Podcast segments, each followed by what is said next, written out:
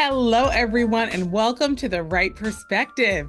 Today, we're going to recap and review the 1997 romantic comedy drama film Love Jones. And if you uh, were Jonesing for the next episode of The Wright Perspective, please take a minute to like, share, and subscribe on every platform that you use to engage with us. We're she did that real time. I just want We're everybody to know applications. we she did that real time, okay, and we, we, she did not give us the opportunity to advise her against that. So I, just, I want to put that out there. We love it. Yeah, We I like like- to whenever I'm going to do something that's really top notch, I like to Yeah, save yeah, it. you're and just really, do it. Right, right, right. so it can have the complete Bam. wow factor. Bam. Yes. I gotta love Jones. Oh, So let's talk a little bit. Having jazz. Let's let's get a little couple headlines on Love Jones. So All right. Love Jones, it did $12.7 million on a budget of 7 million. If they had me in the marketing department, you know, probably would have done better. Um, as you can tell. uh, it was written and directed by Theodore Witcher and starring Larenz Tate, Nia Long, Isaiah Washington, Bill Bellamy, and Lisa Nicole Carson. The movie didn't win awards, but it definitely became a cult classic, you know, and, and at the time it was just completely refreshing to have a film about black people that wasn't like using violence and recreational drugs as like you know the the, the main you know Right, setting right. for the story there was and- no crack epidemic in this movie. there's actually an article i'm going to read just a quick little piece of this article um, that james found. It's on huffington post um, and it's called reflecting on love jones 20 years later. And this is actually a really good article uh, but here's one little piece of it. Um, and let me see. I'll scroll back up and get the name of the author in a minute but i already have it at the at the at the point. So if this is about the um love jones and black cinematic history. She says the significance of Love Jones in African American cinematic history is quite interesting. In many ways, it signaled a much needed shift in how Hollywood films depicted Black love. Keep in mind that 1997 is just several years after the release of popular romantic dramas like such as Poetic Justice 1993 and Jason's Lyric in 1994, both of which are films that display Black romantic love in the context of urban violence and ghettoized activity. In fairness, this obviously doesn't tell the whole story of either of these films, but it is the context nonetheless. What made Love Jones so different was that it gave a compelling depiction of Black life that wasn't saddled with tired cultural stereotypes and Black pathology. Much to the contrary, Love Jones was a fresh story of urban Black life in a context of cultural sophistication and civility. In fact, according to the film's producers, quote, they wanted to make a modern film about African American life that did not use violence and recreational drugs as elements of the story. Mm. yeah. So mm. that That's, that's what they did. that's the legacy of this film. And for that's some, for some, that legacy, okay, would be enough to consider this movie a classic. Ah, but today we will determine whether it is a classic from the Wright perspective. We'll do a recap, we'll discuss the movie, and then we'll take a vote using a voting symbol that we are going to pick, especially for this discussion. But we got to start with intros. Kick us off, bro. Hi, I'm Aubrey Wright, and I'm the oldest. I'm Genia Wright, and I'm the middle. And I know you are mine. I'm Brittany Wright. I'm the youngest. and that article I was This reading year from y'all. just. He's in not rare form, apparently. Kissing me. The author of that article was was Billy Michael Honor. Okay, and that was published in 2017 on uh, reflecting on Love Jones 20 years later on HuffPost.com.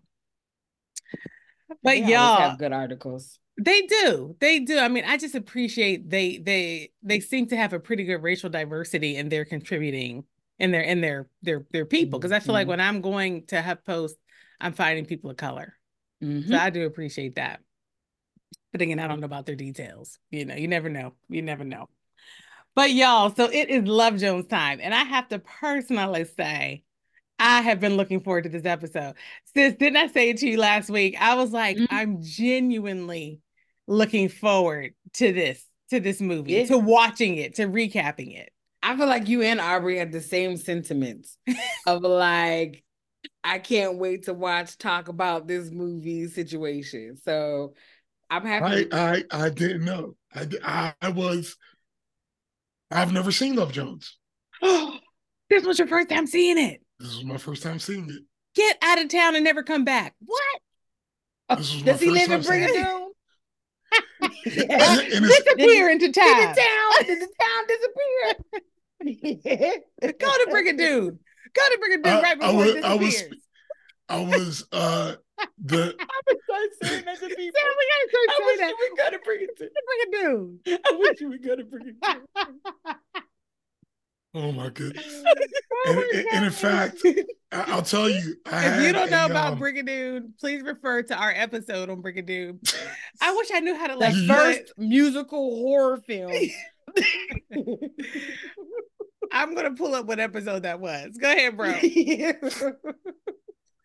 yeah, I actually spoke to a friend of mine because the movie evoked quite some emotion in me, and I called a friend of mine just to talk about it. And it was interesting because we spoke for about 10 minutes. He wasn't believing that I never saw Love Jones. You know what I'm saying? And but like he was he was trying to bring it back. He was like, I mean, you must have seen as like he thought like I may have thought I never saw it, but there was just no way. And I wasn't even refuting him in a uh, like I was like, look, I understand like your sentiment. I really do. Like I'm not, I'm not, but I haven't though. I'm saying this is my first time that I saw it. So yes, this is my first time. And, and it is unbelievable to me, bro. And it's unbelievable for a couple of reasons. It's unbelievable because you're black and American and you're alive. So those that's the first bucket of reasons. Hold on. But then, hold on. Hold on. Now, if we want to talk about black cards being in precarious situations, okay, I I wasn't going to go there, but you know what? I'm not. Sweetest thing yes. I've ever known. I'm gonna just keep okay. singing this soundtrack every time. Fair enough. Fair enough. see, and I was just about to give Aubrey a compliment. You see, now, now, now, now I want that compliment to go to Brigadoon. Okay, which was season two, episode 18 of the Wright perspective. That was when we talked about the movie. The first horror so you will, musical. You will understand what we're talking about about a disappearing it's town. new genre. But what I was gonna say was that that very bohemian vibe that Love Jones has, Aubrey's circle of friends kind of embodied a little bit of that. It was it, it actually Aubrey's Aubrey's iterations of Aubrey's friends. So even going back to high school, going into adult life, Aubrey's friends have had that vibe of like the Love Jones friend circle. So, bro, it just feels like you took a that. took some well, lady on a well, hot the, date to go see it when it came out. Well, that's what I'm thinking because that came out in '97. So you were in college. So you that's right. He was in college. a hot date in Baltimore. well, what I what I learned and what I was learning back then correctly was that men who take women to movies like Love Jones are not successful with women. So hmm. that would not have been ah. something I would have done at the time. Say more about that. What are you talking about? Men like, well, that, not, it's like that scene off a hitch. oh yes, I mean that's just that could be. What, whole... So Hitch Hitch said you can't go see romantic comedy. Well, no, no, no. I mean, no look, look I'm not. I'm not. I'm just telling you that it's been my experience that if you are the guy who wants to take a woman to a movie like Love Jones, she will have a great time. You'll have a great dinner, and then she will go hook up with someone else. Get out That's been I mean, go to Brigadoon. well, I'm just, she I'm just letting you, I'm just letting you know that that that that is a that is a, that is a lesson that that many of us learn along the way. So anyway, when the, being in the mindset of that, that that's not even point. The point I'm trying to say is in '97, I was not taking no chick to go see no Love Jones. Mm. I can mm. assure you of that. And then um, later on, I was actually supposed to see it with a friend and so then I was kind of saving it for a while because me and his friend was supposed to watch it together. Mm. So then mm. that happened for for a little while. but um after uh after that there was just never a situation that came up for you know I, I wasn't avoiding it it just you know it just never came up so wow i was i was excited to get a real organic um, what about you sis? How, like what was your relationship to this content before we watched it for the podcast? Um you know when this came out i was what 11 yeah, so right. things, things like this when it came out i generally just was not allowed to go see it. Um it wasn't really until high school that I could start watching these black romantic comedies. So really Love Jones for me for a very long time um was just I know it's a black movie and I knew it was a part of culture and the that one line that Larenz Tate says I'm the the blues in your left trying to become the funk in your right or that might I might have gotten the Thaz mm-hmm. wrong. That's it. Um, mm-hmm. so you know, I knew that line, and I always knew the essence of mm. Love Jones, which is this is what black love is supposed to be. Like, mm-hmm. This is black love, and I'm like, oh my god, yes. Let me watch Love Jones. So I saw it, but the first time I saw it was like, two years ago. Like really sat and watched it because it comes on BET, Aspire, all these other channels every now and then. Um, it's not in regular rotation. Uh, you know, VH1, all of that. So, but watching it like the unedited version was probably not that long ago. Wow. And it's it, it's um that's interesting interesting because Love Jones has had a huge presence in my life because for me the soundtrack is the best soundtrack. Oh yeah. Period. And I should, I should. So, so yeah, we got. So, we'll, we'll, circle back to the soundtrack. So it's just it, for, it, it was also interesting that I have heard both of those poems so many times in my life. yes. Both of them without so seeing the movie. Times. And I've That's never it. seen it, but it was just interesting. I know those parts as if I've seen this movie so many times. Yeah. You know, and, and, I didn't understand that this was literally like basically the beginning of the movie. And, and you get that feeling listening to the soundtrack that you've gone through a journey, but it was also interesting seeing that in context. Yeah. For the for the first time. Wow. Let me just say, I am different from both of you all. And maybe it is about the timing for me because I graduated from high school in 99 and started college in 99. So it was just a couple of years after this movie came out, you know? And I have seen this movie 10,823,657 times. And I had the soundtrack when I had a car when I lived in the DC area, which was for like 14 years. And I was a person with a car. I had the Love Jones CD in rotation all the time. That you know? one and the best man, you and, those two. Listen, I was listening to those, okay? And um, and every girl, like if I just think through my circle of women friends, okay, we have all been our entire adult life chasing Love Jones moments. Anytime you go into any cafe, you're like, ooh, is this a Love Jones cafe? when I had girlfriends coming to visit me here in New York when I first moved here, I made sure to take them to spoken word cafes because we could have Love Jones moments sitting spoken word. Meanwhile, you mean hotels that got no job. but we, you, we were never. Let me tell you, as much as and I and I swear, if you if you ask any of my girlfriends, they would be like, "Yes, we've been chasing Love Jones." Because I just feel like we had that that feeling, that bohemian feeling of like, "Ooh, look at us! Look what we're look what we're up to." You know, we're so deep. We, we we're dissecting love. oh my god! Oh, oh it, it was just. Uh, listen, we we we listen, have been chasing I, it. Oh, forever. We continue to chase if, it. I'm sorry. I'm sorry. I started testifying before you finished. Testify. I, I'm sorry. I apologize. Real time. I'm just saying it was eerie the level of realism that was depicted in, in the sense of especially in the 90s and the colors and how everything we was just so so deep. Like like we everything. Y'all couldn't just sit down and, and watch a little fun movie. Like so, so but can I ask you this? And I and I really am asking because my experience of Love Jones is with the soundtrack.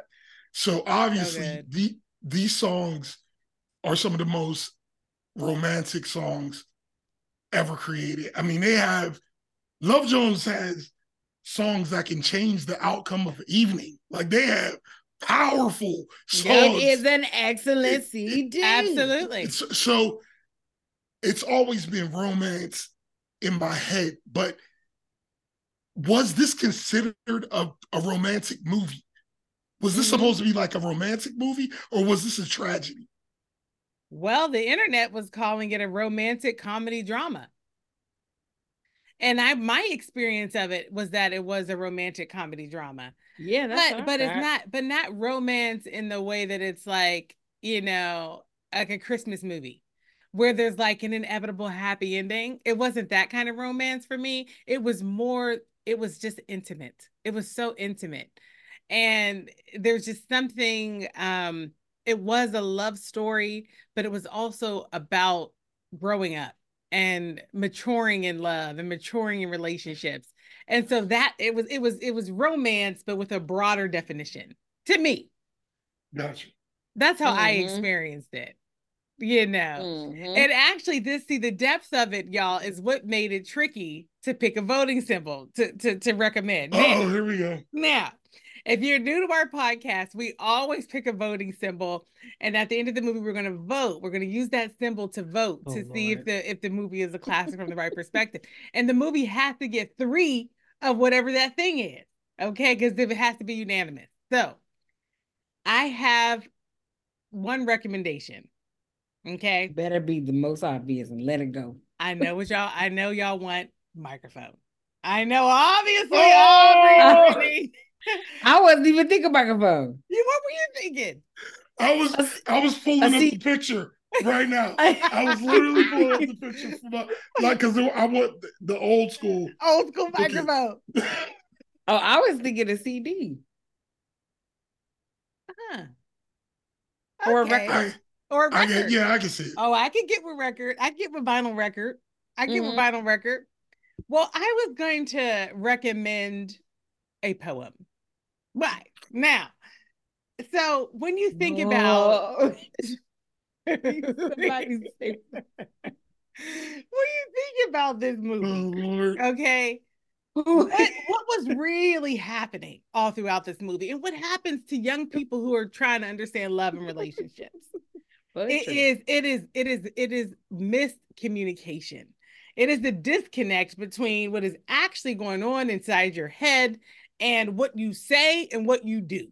Mm. Okay. Mm. And mm. there's lots of reasons for that disconnect. Sometimes the disconnect is because you're playing games.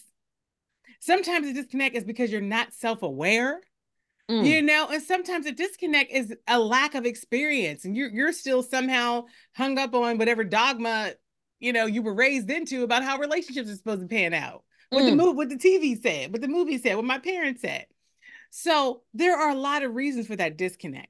But when I think of what a poem is, when you get right down to it, it is when you it is it is an opportunity to to with thoughtfulness pull what is inside out and to share it out and to document it out especially with spoken word poetry which is the kind of poetry that was in the film. So this isn't you aren't just writing it so that it can live on the page and be experienced. You're writing it so that it, it you are then uh planning to present it.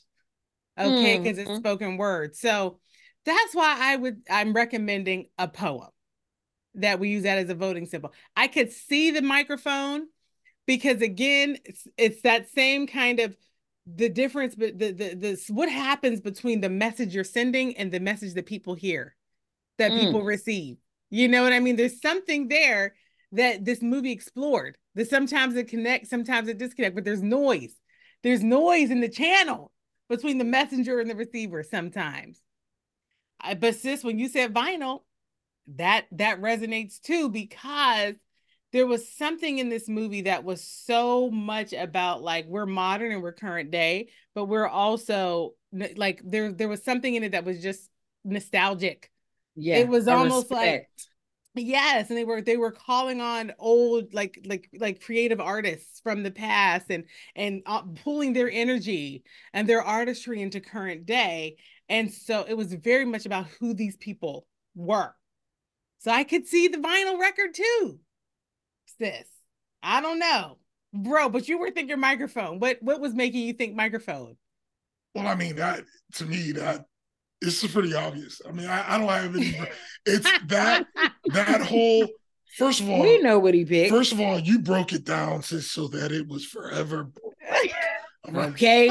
Okay. Them pieces can I'm just saying, glued together. I'm just saying, man. Like back then, you know, in that time, it, it was just such a realistic depiction. And mm-hmm. I'm just mm-hmm. saying, so much revolved around those open mic situations. Mm. So many, and I'm talking about for people you are meeting for for dating or networking or whatever, but like mm. usually the those types of people all migrate around the stuff, the same stuff. You know, and it, it was almost like they just took a video camera and put it in an open mic night. Okay? Wow. Wow. and so, I mean, because you got to think not only it's the 90s in Baltimore and uh, Washington, D.C. Oh, forget you know it. At Howard, like, everything was a Howard and, event. And Howard and Morgan State, you know what I'm saying, being an hour and a half from each other. Like it was just that was just the whole there you know, were and spoken word things going up everywhere everywhere, everywhere there everywhere. were and and the thing about it is and you know I, this was even something i hated about it back then. But the thing about it is is that back then okay to sing you got to be able to sing right? Um to, to play an instrument you got to be able to play an instrument. But to write a poem all you got to do is say it's a poem. And like, who is going to tell you your poem ain't a poem? So like, when you are were at these poetry nights, you would see some amazing performances that I'm so glad I got to see. But in between those, I'm was just a bunch of people who can't sing, can't nope. play, play instrument, they can't do nothing else. And we over here too pretentious to even crit- critique you on that horrible poem you just read in front of all of these people. Yes. So you're just get, still getting dopamine hits. And if I because it was dollar, love, it was so much for, love. And, and if I had a dollar for every time there was some dude getting on the mic simping for some chick in the crowd, okay? First of all, it wasn't simping back in the day.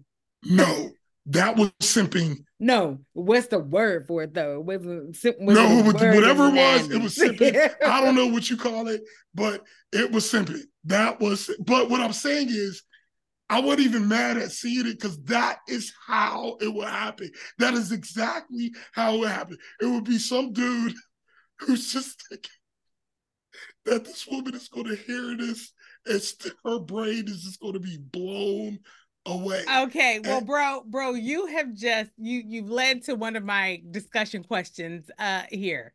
Now, James and I had a well, wait a minute. Now we haven't picked the voting symbol before oh, we get into discussion. But, but, but let me throw this me, out. Let me throw this out. But you're right. My question is: Was Darius freestyling when he did that poem for Nina at the front of the room? And James felt like he was doing what you were talking about, bro, where he just, or no, he was like the poem was for her. And what I felt was that he was already going to do that poem, but he yeah. just gave it the title "A Blues for Nina."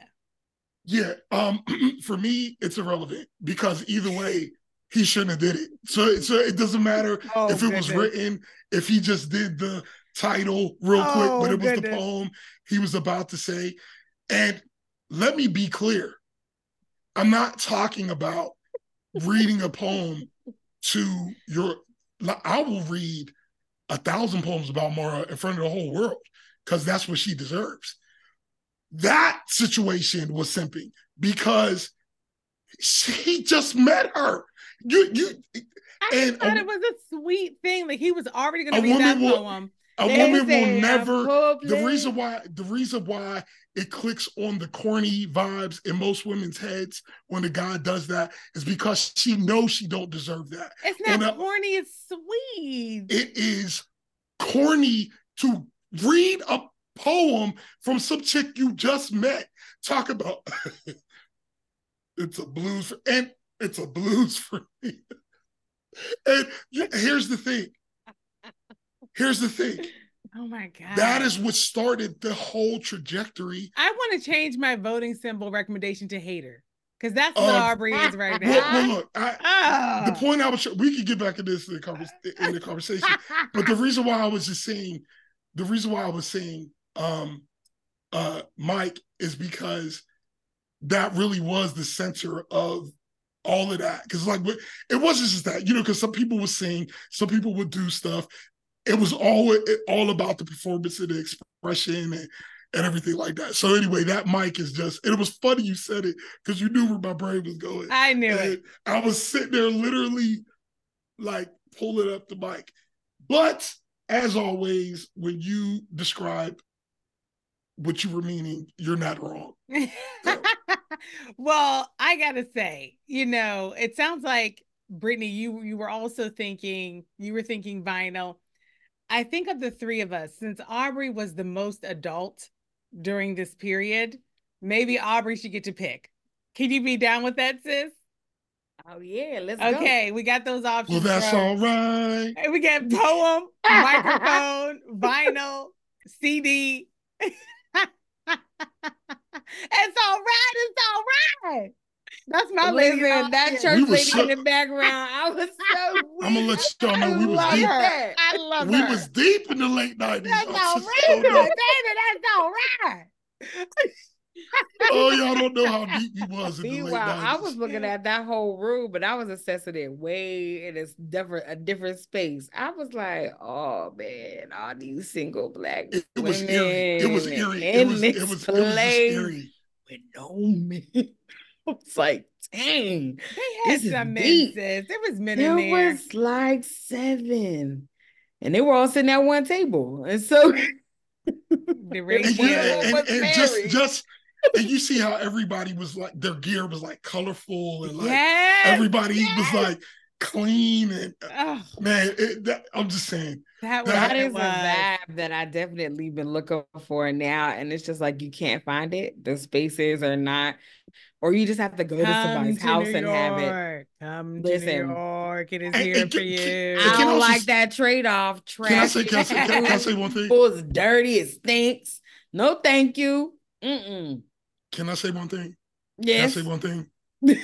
I'm what he was doing was definitely simping. There's no and were we over and were we over talking and over deep and all of that and corny and that? Yes, all that's true. But if I could go right now, I would be so excited to be in that room with all of these things happening Absolutely. because it was just a vibe. That's just what we were doing. It didn't even matter. It felt so good. It just felt good, man. It just felt good. Even me sitting there thinking, look at this dude. That felt good too. All of, all of it was just an interesting time to experience. So, what so what what is the voting symbol, bro? You were there. I, I want the mic still. Excellent. old time, but the old, the old, old timey mic. Old timey microphone. Because the you know the serious poetry slams. Oh, they hold the old timey. They're gonna break that out. And they had a piece of African cloth hanging on that microphone. Brit, were you there, Brittany? Listen, Brittany, it is a vibe that helps. There, I thought you said you were 11. It is. It sounds like listen, you were there. my, there. My soul has been wishing I could have grown up in the 90s because I have been lost since 2000. Mm. Um, I don't I don't understand the 2000s. it's been 24 years. I don't understand what's happening take me to the time where I understood, but I was too young to do anything with you, it. You want to bring it down to the 90s. I want to bring it to the 90s. well, well, let's let's so let me tell you, when I do want to go back there, all I've got to do is pull out my CD. I got to pull out my CD. Let's talk to this music because we did hit on it here. We, we already started. Okay, hold on, hold on, hold on. We can't do like Spotify. I feel like we are way out of order. Is it? We're are, starting with There's the never an order. But you didn't do the recap. Oh, forgot to do the recap. it's so good. Okay. So, listen. then the voting symbol is the old timey microphone. Okay. At the end, the movie must get three old timey microphones in order to be considered a classic from the Wright Perspective. Right. And it, another thing we always do in the Wright Perspective podcast is a quick recap. Why? Because our content is old and people can't really remember all the details sometimes, or they haven't seen it and they still want to participate in the podcast and enjoy it because it's super fun. So we do a recap. Spoilers abound. Okay, here we go. Recap I love that we started talking about it before the recap. That's totally. Funny. And bro, listen, it would have been the end, and we I'd have been like, "What about the recap?" I'm happy to remember. okay, let's do a quick recap here. Darius Lovehall, played by Larenz Tate, and Nina Mosley, played by Nia Long, are two beautiful late 20s single people that meet in a spoken word cafe in Chicago and take a liking to each other. Nina is a photographer in major transition. She's just experienced the end of a long relationship and engagement when the man she was with, Marvin, played by Khalil Kain, seems to have abandoned her and moved to New York. Right around that Khalil Kain. right around that same time, she loses her job and has to move out of the apartment she was sharing with Marvin. She ends up just confiding in her best friend Josie, who's played by Lisa Nicole Carson, that she is love done. Her. With, she's done with love. Okay. Darius is a writer in major transition. He has just quit his job to realize a longtime dream of writing a book. He has a tight circle of friends, including Savon, played by Isaiah Washington, Eddie, played by Leonard Roberts, Sheila, played by Bernadette Speaks, and Hollywood, played by Bill Bellamy. They're all in various stages of relationship, married, dating, womanizing. Darius is single and in his entire life has only had one relationship that lasted longer than six months. When they meet Nina, you know, she sends Darius mixed signals. She's flirty, but she says the timing is bad, which clearly it is. Darius tracks her down and really pursues her, and eventually they go out and they have a great conversation and amazing physical chemistry. Things are going down, but we'll talk about that later. Things are going. I was trying to shorthand, took her information off a check at the record store, I just said that's not what happened. We'll talk about it later. okay. Things are going well when out of nowhere, Marvin comes back and invites Nina to New York. She uses that as an opportunity to do a little relationship test on Darius to see how he feels about her instead of just telling him how she feels. Because they didn't have titles, he played it cool and acted like he didn't want her to stay. With so much unsaid between them, she goes to New York. It turns out there's nothing left between her and Marvin. So she comes back to Chicago. When she's about to reach out to Darius, she finds out that he's been dating other people, which makes sense because she was gone, and then she doesn't reach out. She ends up accepting a dinner invitation from Hollywood, Darius's friend and the resident hater of the group. Hashtag messy, Nina. they hang out a few times. and You're not supposed to put your opinion I in there. I, I, it's, it's not to it's not good. You're just supposed to. They hang. Just just supposed to tell the story. They hang out a few times, including going to a party at Sheila's house, and of course, Darius was there.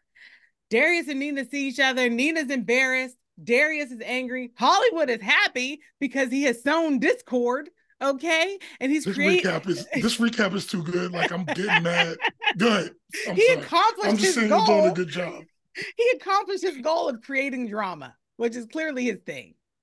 And but the drama actually does create the opportunity for Darius and Nina to clear the air a little bit, and then they're at it again. Once again, things seem to be flowing. And this time they seem to be a little less in denial that they're in a relationship. When Darius takes a call from an ex in the middle of the night, oh boy. Instead of just asking him about it, Nina starts a fight and says she doesn't trust him. Instead of just explaining, Darius gets defensive.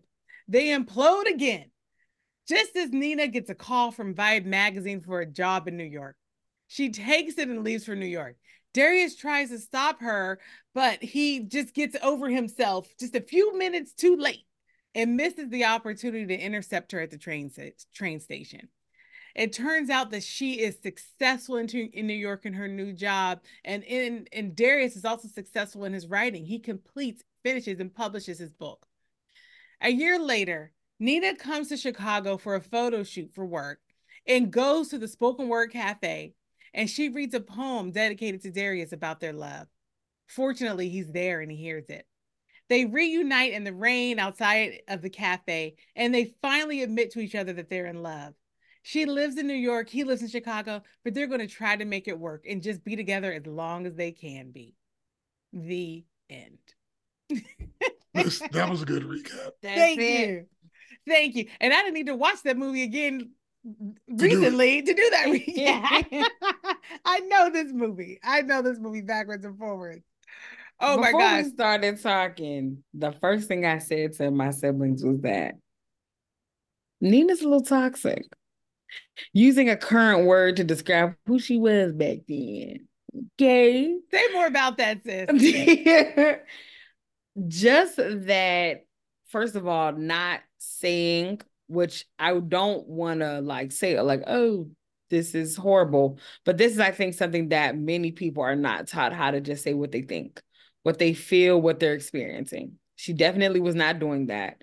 Um, and also she just the fact that you went you went out with your situation exes, your situationship ex. Um, you went out with his friend and began having like you know, just a good time with him. Um, allowing yourself to pursue, uh, be pursued in that way from this situation, knowing that that's just not, that is just, if to, it's not even an unwritten rule at this point. It's a written rule that you don't do that, especially if it's in the inner circle of that friend group. You do not do that. Uh, and so I just really, and then also right down to watching her kind of take on the traits of the individual she's dating. So Nina had an issue with uh what's his name? Darius Darius, Darius is smoking in their very initial interaction.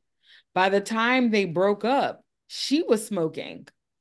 Um, the type of alcohol that he was drinking, he would offer it to her. She would say no, thank you. By the end of that, she was drinking um that same type of alcohol. So I'm just watching her take on traits that she doesn't even like about someone. And so when I see that, my mind is like, yeah, she's still learning herself and who she is and who she wants to be.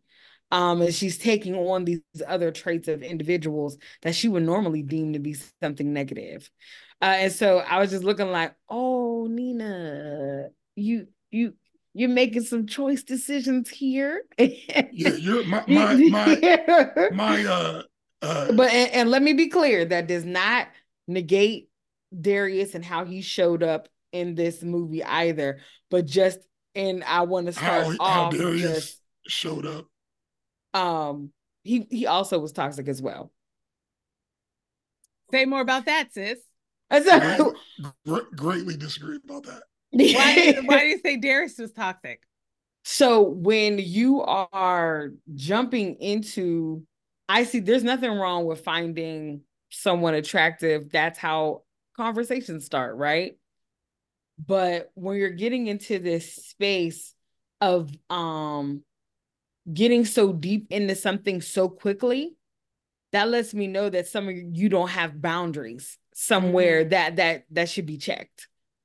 Um and then also when you are getting someone's address that you have only met once or twice and they also and the other side of this as well if someone has clearly stated to you this is a bad time i'm this is not what i'm looking for right now like we let's like be cool like we're good believe them like mm-hmm. what like you're but you're pursuing something with someone that is very clear that they're not wanting something else, but you're still doing the things that could make them want to see you as more. Uh, May I then... those two points before we move on? Do it, bro. Do it, please. do. Okay, because I don't want us to get too deep. Before I just address those t- two points real quick. Um, so first of all, somebody's about to go to Brigadoon. Can we please go back to discuss his history? We're saying a person doesn't have boundaries, but his history was what? He's never had a relationship that lasted more than long? six months. More than six months. Okay, so this is not a person who has boundary issues. But a boundary is, issue, a boundary issue could be also having too many boundaries. Uh, but also being but the, that but the point that we're talking about is serial monogamous. Got, listen, he's not a serial monogamous because he's, he he's not. He doesn't have long term relationships. Mm-hmm. What what I'm saying is he's a person who is for him he has his relationship boundary is difficult to penetrate, and he typically has light relationships with women. The point was is that he went in too fast. But from what I heard my whole life, is that women want to be identified as this was the special one, though.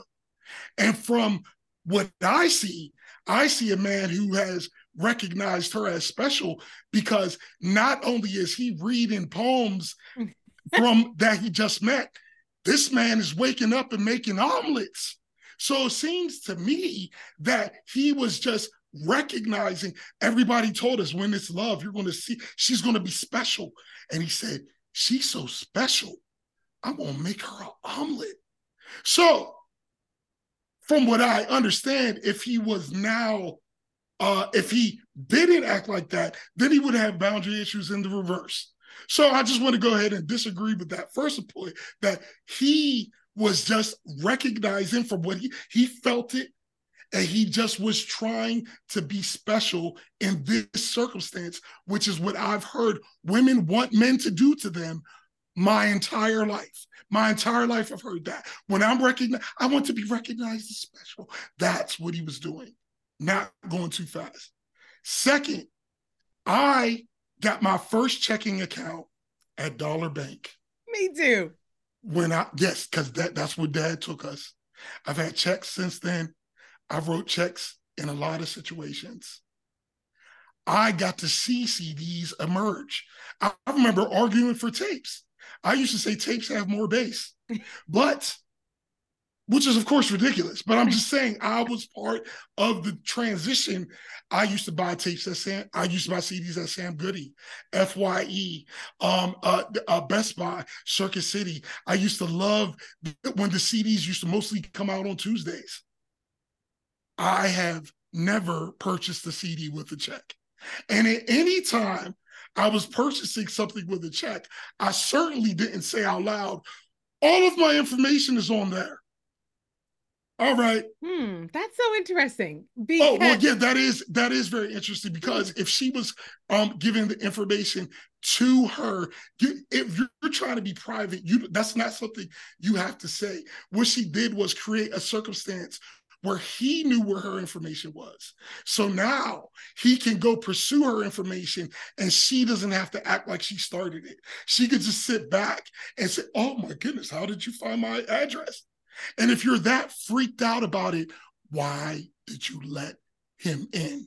So which even if even if somebody tries to say everything I said was reaching, she let him in, which throws it because if if that was not what you were trying to do, imagine if a person showed up at your house and that's not what you were trying to do.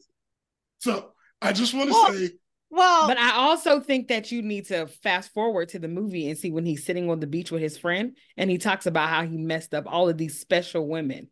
He messed. He was the one that messed up in those relationships. Well, we but you know that's those. cool though. You we know. No, can I can, can I tell you this? He's the one that said he messed Can I tell you?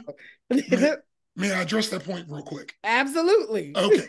Well, now we have a man who's just said that, right?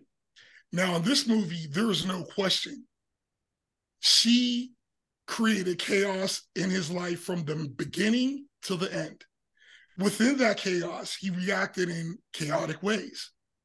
But at the end of it, oh, help us, Jesus. I am ready to discuss. let me finish my point, then but I'll be ready to discuss. You're not surprised at Aubrey's reaction to this. I, am not. I'm not okay. surprised. I'm, I'm because to, men I'm are the greatest thing that since sliced bread in Aubrey's eyes. No, no, no, no. Y'all can do no wrong. I, am not talking about men. I'm not talking about men. I'm talking about this what? Situation. But you're pretty consistent. I'm talking. Well, I'm ta- we're talking about this situation. I'm he just created saying. chaos in his life and all these things, but he went to her house. I'll, de- I'll defend. I, I will defend all those points. to interact with her, even if she started chaos. He made the adult choice to continue to interact with somebody that was not doing the right thing for him, whatever space he was in in life. You that can't make is, him the victim here, bro. It's, it's like you know, like there's no way you're feeling. I mean, he is the victim. That's not you know, beginning to end, he is the victim. It's really but unfortunate. to this point, I don't understand why but, there are any relationships the end, on the planet. Like every time end, I be having these conversations, I'd be like, why do we all listen, date each other again? I'd be confused. End, like, why to, are there dating apps? Because at the very least, I'd be like, Mm-mm. at the very least, can we say they did stuff to each other?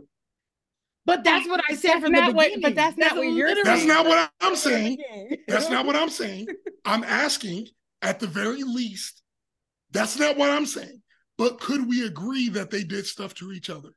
But that, but that's what I'm saying. That's what I was saying at the beginning. Neither one of them is the most at fault. That was my that was my point. Like I started pointing okay. out Nina's toxicity, but Darius also had issues as well. Okay. Neither now, one again, of them are coming out of this situation as as angels. Like so, they, so well, let me let okay. me weigh in here. You so, two so weighed in. Let just, me one question. Mm-hmm. One question at the end. So what I'm saying is we can agree in that if that is what we're saying that they were both they both had stuff going on. They both did stuff to each other. I mean, if we're saying they've both been toxic, I don't understand why that's a, a difficult point to concede. We're, if that's what just you're saying, make your point, bro. But that, but okay, I'll just make my point. Yeah, I'll just make my point. I'll just, a difficult point. point. That's what I was initially saying. Okay. Like, I wasn't saying that Fair enough. one was worse than the other. I was saying they both had Fair some enough. issues. Fair enough. I'll make yeah, my point. Yeah, just make your point. At the end, who took accountability? When they're standing in the rain, who took accountability? So what were the so what were the last words? Because literally, I don't remember. I would say, well, the the truth of it is, bro, I think that at the end, they both took accountability. No, she did she, not apologize. Okay. He he said, I am, he said, I'm sorry for my part in it. And then what she said was, you just want what you want when you want it. That's she true. never That's said true. but in but, the entire movie, I apologize. Never. She never okay, but. I mean, do people have to say that word to apologize? Yes, absolutely. I felt, I personally yes. felt her apology was in her poem because part of what the two of them were doing the whole time was not admitting how much they actually meant to each other. And so in her poem, the last line of it was, I'm remembering love. And I mm-hmm. felt that was her way of saying, I am sorry. I, I wasn't allowing myself to say that this was what it was. And then when they were outside, he that was his apology. So i don't know I, but but I, i'll say this i i i don't act i don't necessarily agree with either of you to be honest. I mean i don't think either of them was toxic. I you know when i think of a toxic person and again i'm not a a psychologist i don't really i can't act like i can diagnose a toxic personality okay? But when i think of a toxic person i think of that person who is just negative Okay. Every single thing they're doing is bringing everybody down. They're bringing you down. They understand what your goals are and they're trying to undermine you.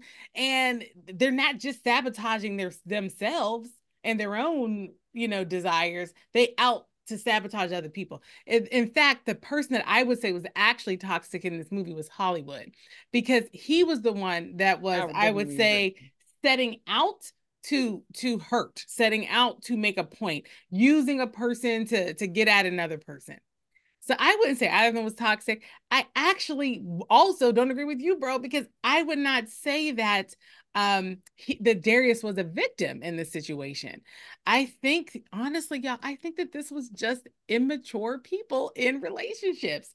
I you know mean, what? I would agree with that. Because I would agree with that. Because listen, here's what was happening. Here's what was happening. I mean, first of all, we have spent, and again, I, I, we have spent as as black women in this this this particular age group, we have spent so much time like um you know being nurtured to to to let men lead in a way that makes you do stupid things like test them to see what they do. Because you don't it doesn't seem like the right thing to do to just kind of say what's on your mind because your feelings and your thoughts need to follow the thoughts and feelings of the man and so that leads us to do stupid things like, oh, I'm going to test this relationship so I can get him to say what he's feeling because I can't just say what I'm feeling or or or or, or ask him. I can't just ask him. He has to lead. and, and, you got a homegirl in the car going, yeah, girl, because if he do yeah, if he does this, then he does that. It's just this game playing. And then the same thing, I see it on the men's side where it's like this woman is telling you, I don't, I, I literally, this is not a good time. I'm sending you mixed signals from the very first second we meet. Hello. And yet he sees all of that as, oh, this is a challenge. Challenge challenge. I will pursue you. And so I honestly, I felt like this was because again, what are men? What are they being told to do? To chase, to pursue. Women like to be chased. Get them. And so I gotta tell you, I just when I watch these characters, I almost like did that thing where you put your head to the side and just said, "Oh, you silly yeah. little beast." Because to me, it was like it was like y'all are just immature. You're just silly. I feel like we all did these things in our 20s, and this is why I say, and I have said it, and I will say it forever. Or again, again, I, I I try not to box future Genia in too much. I want her to have space to come to new conclusions. But I have always said that people should not even try to make assertions like about who they are in work, in love, in family, or anything like that in your 20s because you don't effing know. You don't know. You're just out here doing stuff. And then I think by the time you get to your 30s, you're you're figuring it out a little bit more. And one of the things I liked about this movie is that they let us see somebody who was who was probably on the cusp of figuring things out, which was the the character played by Isaiah Washington. It seemed like they made him seem like an older person in the group. He was also someone that had chosen um, a marriage when the rest of them were still single and dating.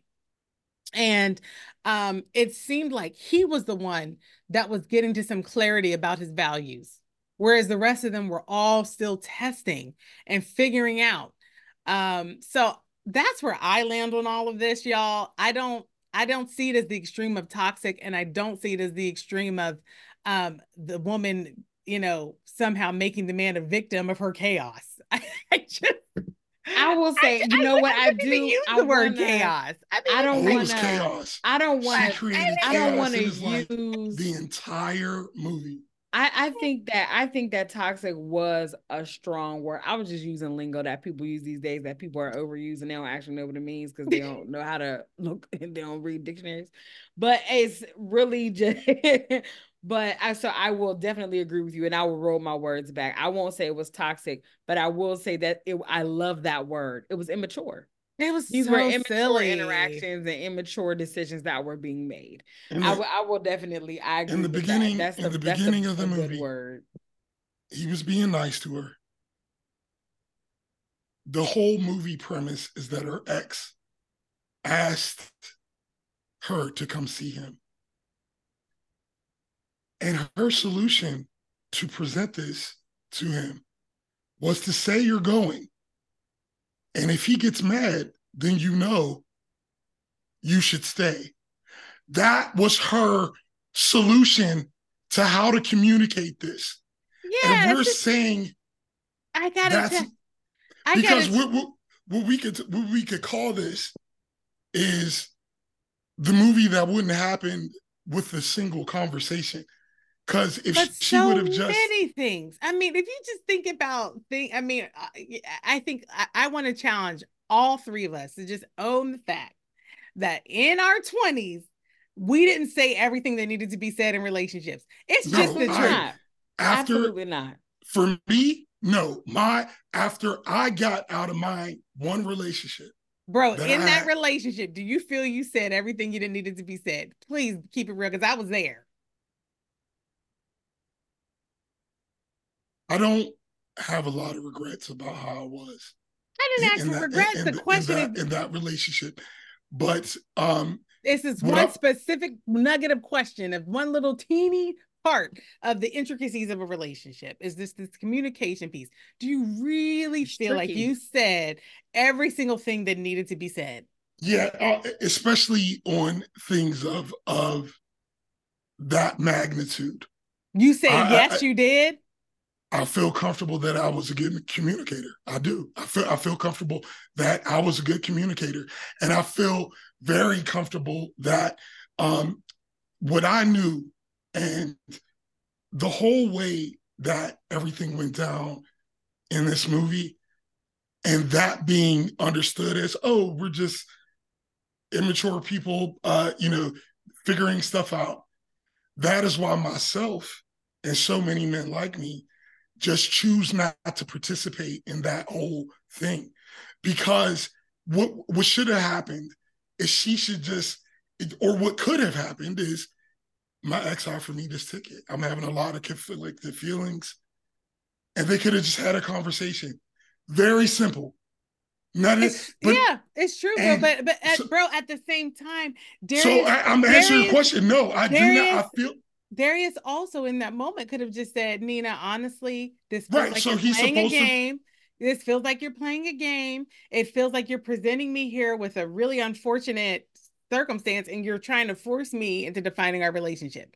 I would also agree that would be the best way for him. But he didn't say it, bro, that. because it was what two I'm saying immature is, people in the conversation. What I'm saying is, exactly. is that what what I'm saying is, is this: if they would have he started off. Why does she have to be the immature, the mature one? They both were immature in these exchanges. He was immature in response. But you're he, putting you're putting him in a situation. You're putting him in a situation. Bro, if you're mature, you're respond. You're if you're mature, you're mature proactively and reactively. That's like well, saying I'm not, I'm you're, not, basically like saying that's I'm like not saying, I'm not I'm not arguing I'm not arguing he had the best response. I'm saying it was uh, it was a response and she started it. Okay. That's what I'm saying. Uh, okay, but let me just tell you something. This Why morning, is this because someone else's actions defining I should never give someone that much power? This that well, your what, that what I'm your, saying that is, your what I'm saying is the well are defining my reaction. Well, so if in, in that moment I am mature enough to go, you're playing games right now. Do you, I know you're going to New York? This is happening. Da da da. Let me lay Absolutely. it on line. Okay, so in that moment, you're calling me out. So what's happening to me? What you're saying is that okay, he shot someone, but she gave him the gun. It's like there's no, no responsibility. There's no responsibility in that.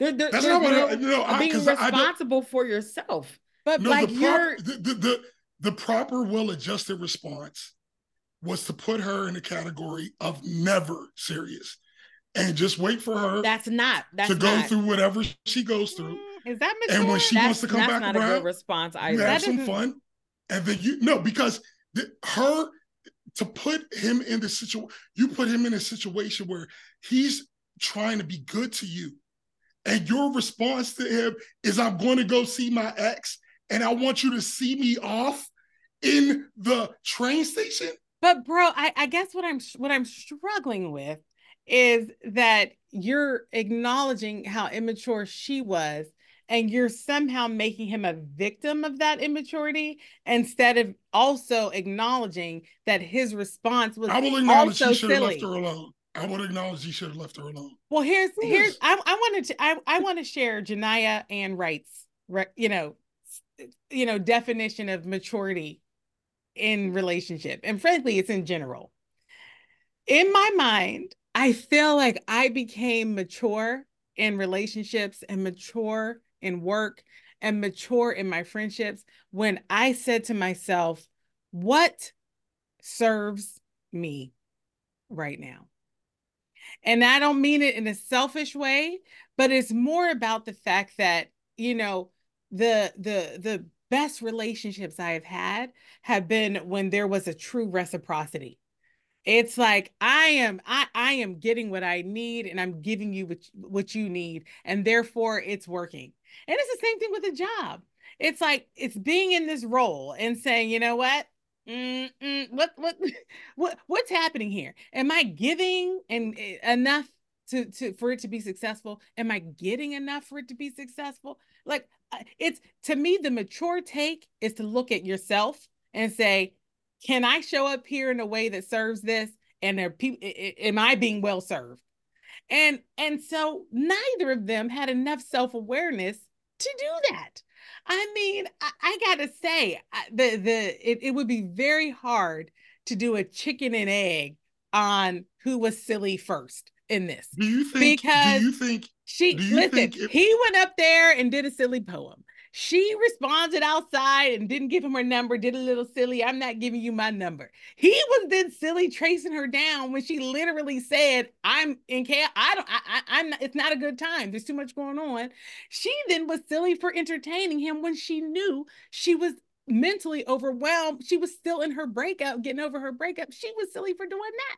And then they were she he was silly for um you know uh there were times when a simple conversation she would try she created a whole argument when he picked up a call from his ex in the middle of the night. Okay. Now, a mature person would have headed that off at the pass. Okay. I personally feel like a mature person could have would have said, you know what?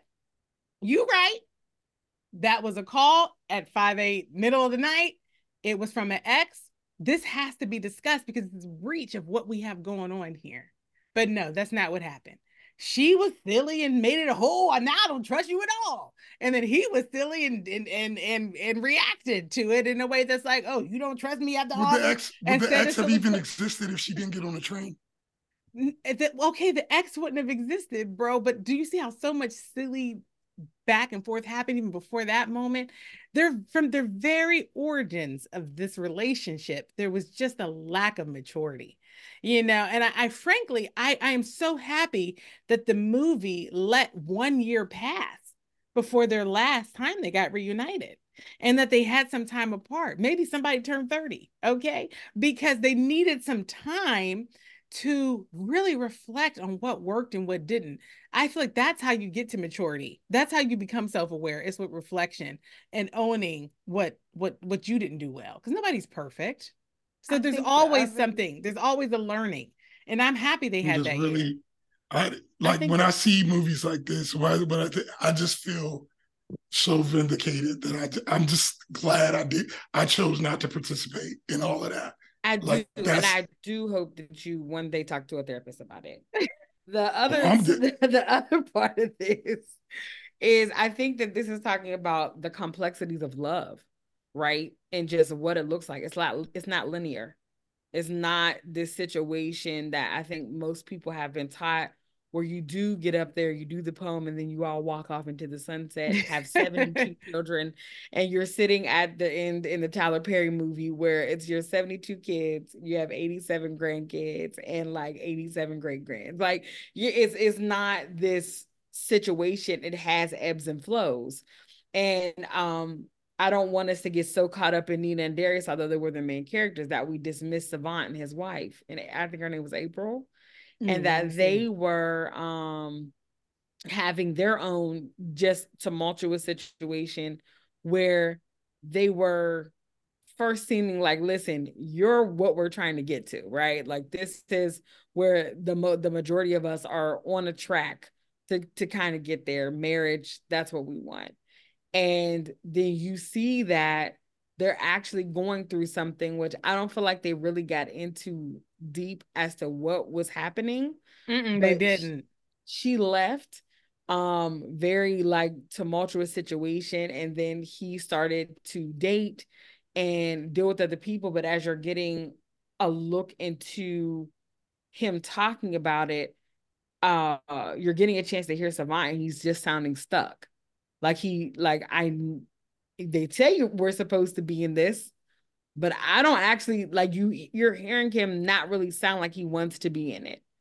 And then even when she comes back, he has this look not of excitement that my family is back, but more so of a okay, this is the life I'm choosing. This is this is this is where I'm deciding to move, how I'm deciding to move forward. Um, despite not looking very excited about it. And so we don't get a chance to hear the wife's side or know what's going on with her mind and all these different things. But that's fine because we're just in the one particular friend group. And so, now, sis, sis, can I pause you there for a 2nd mm-hmm. Because I want to just tell you my take on Savon and his wife getting mm-hmm. back together. So the thing about um and and actually I I have to just give a little trivia right now. Okay. So what happened in the movie was that when Savon and his wife come back together, she, the, the, it's the wife and the son come to the door of the house. The last time we saw them, they were the wife was storming away from the house with the son kind of dragging him behind, yelling out mean things. You're trifling, blah blah blah. And the and the um and Savon is sitting there like, listen, if you spent money differently, we wouldn't be in this situation. Obviously, there was some money woes or some, some some people making bad you know they weren't in alignment on their budget clearly. Um so that's all we know. And when we see her come back he hugs the wife and he kind of puts his hand on the wife's um on the son's head. And then he kind of looks up at the sky and does one of those like visual to god thank you kind of faces. And that's the whole re- reunite scene. Now oh th- you took that as a thank you face I took well, here's what I took it as. I took it as a this is this this a conclusion face, a peace face. Uh, this is re- like okay, um, this is like I, I took it as a peace face, like a thank you. Like really, that's how I looked at it. But again, maybe that was my glass half full way of looking at it. Um, but he had been the whole time really talking about how tricky relationships are. And he was mm-hmm. saying, again, something I have I have been saying again since I became what I again my personal feeling about getting some clarity about love and relationship. I just kind of feel like love is something you're choosing. It's not something that just attacks you in the middle of the night. You know what I mean? Oh my God, I'm in love now. I personally feel like love is something you you decide. I'm going to love this person and I'm going to do the work that it takes to love them. And t- together we're going to get to a definition of love for us and whatever works for us. And then we're going to do that. And if somebody breaches the agreement, we have to have that conversation, mm, you know? And so I felt like that's what he was talking about throughout the course of the movie is just that recognition that um, whatever marriage is defined as, it is not the easy peasy thing that people want it to be. It is work and it is a series of decisions and commitments. And what I saw on his face in that moment, sis, was yeah, I'm committed to this. You know, Man, that's what I, I did saw. Not see that. Maybe I wanted to see that. You know, right? And I and I feel like that's what I wanted to see. Mm-hmm. And I was like, okay, they're coming back. But the trivia, let I... me get the trivia real quick, sis. Oh yeah, yeah, yeah. It's real quick. So the trivia is that I watched a panel discussion. They had the whole cast there, okay, and and the writer slash director, and they were doing some reflecting. And Isaiah Washington said, after the movie came out, he was talking with Spike Lee, and Spike Lee was like, "I love the film, except you botched that scene with the when you the re- reunion scene." And he's like, "How did, did I botch it?" He was like, "You botched it because you obviously don't have children. If you had children, you would have grabbed that son up in that moment." And then after Isaiah Washington said that, I mean, after Spike Lee told him that, and Isaiah shared it. It turns out that the writer director had had gotten to that same conclusion over time. That man, of that's the one scene I botched. Why didn't? Why didn't? And then they all just concluded as a panel that it was their lack of experience. They didn't have no kids, and so they okay. they couldn't they couldn't write or act it truthfully because they just didn't know there was no one there to catch it that listen because okay so that makes sense. So you saying that now will help me to look at that scene differently. Because when i saw it i was just like oh he just looks like he's just back in this because you know this is where i am and i'm making yes. this decision which is fine. Like you're making That's that totally decision fine. and you're about to walk into it authentically. Like i'm i'm here for that.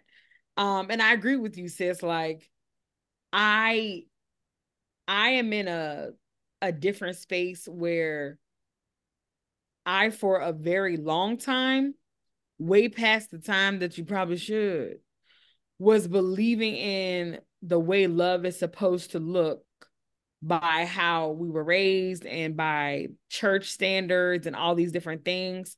And so when you're when you have and you're seeing that mindset, I mm-hmm. start thinking to myself, well, he's just staying with the marriage because that's just what you're supposed to do. You're supposed to stay with the marriage, but he doesn't really want it.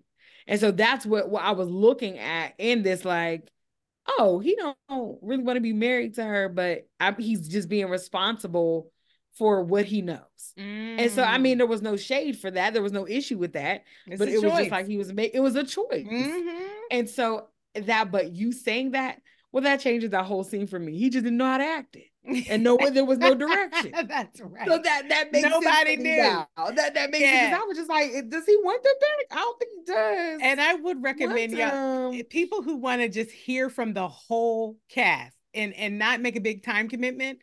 If you go to the Oscars YouTube page, they have a couple of clips of this panel discussion. Just put in Love Jones in the Oscars YouTube page, and they have everybody on the stage at one time. Is that the clip I sent you? I didn't look at the clip you sent me, sis. Um, you okay. Were, you, I'm not sure. I'm not sure, but you actually it might be because you were saying your clip was seven minutes. Yeah. Each of these clips that they had, they, they were between like seven and 12 minutes that okay. they had of this panel discussion. But it was just so lovely to hear yeah. from all of them reflecting on the legacy, but also what it was to act in the moment. They yes. all told the story of how they got cast, like, you know how and they get how they made their way to the film. All still here to speak yes. about it. A mm-hmm. lot of these mm-hmm. movies, some of these individuals are not still here. Mm-hmm. And so I'm grateful that we're even getting an opportunity to see that um in that in that moment, you know. So and let me let me make a general comment and also maybe kind of segue us into another part of our discussion um because i feel like what we've been talking about right now is the story. We've been talking about the story and the you know and one of the things bro you said right up at the top was that so much of this felt true. Like it oh, felt oh, yes. real in terms of the way it felt. Absolutely. I think the fact that we're having this debate speaks to how real it all was because we have these debates about people we know in our own relationships don't we? Like this, all the time. This is very real conversation. It's it's half of YouTube right now. I mean, it it, it, it definitely it was. Um, I, I, have a friend, um, Leon, and he loves movies. And one thing they used to say is that you should go to the movies to feel all emotions. You know, scared, happy, all that kind of stuff. And um, I always think about that watching movies like this because it definitely the like the story, watching the story, it just, you know, I, I've just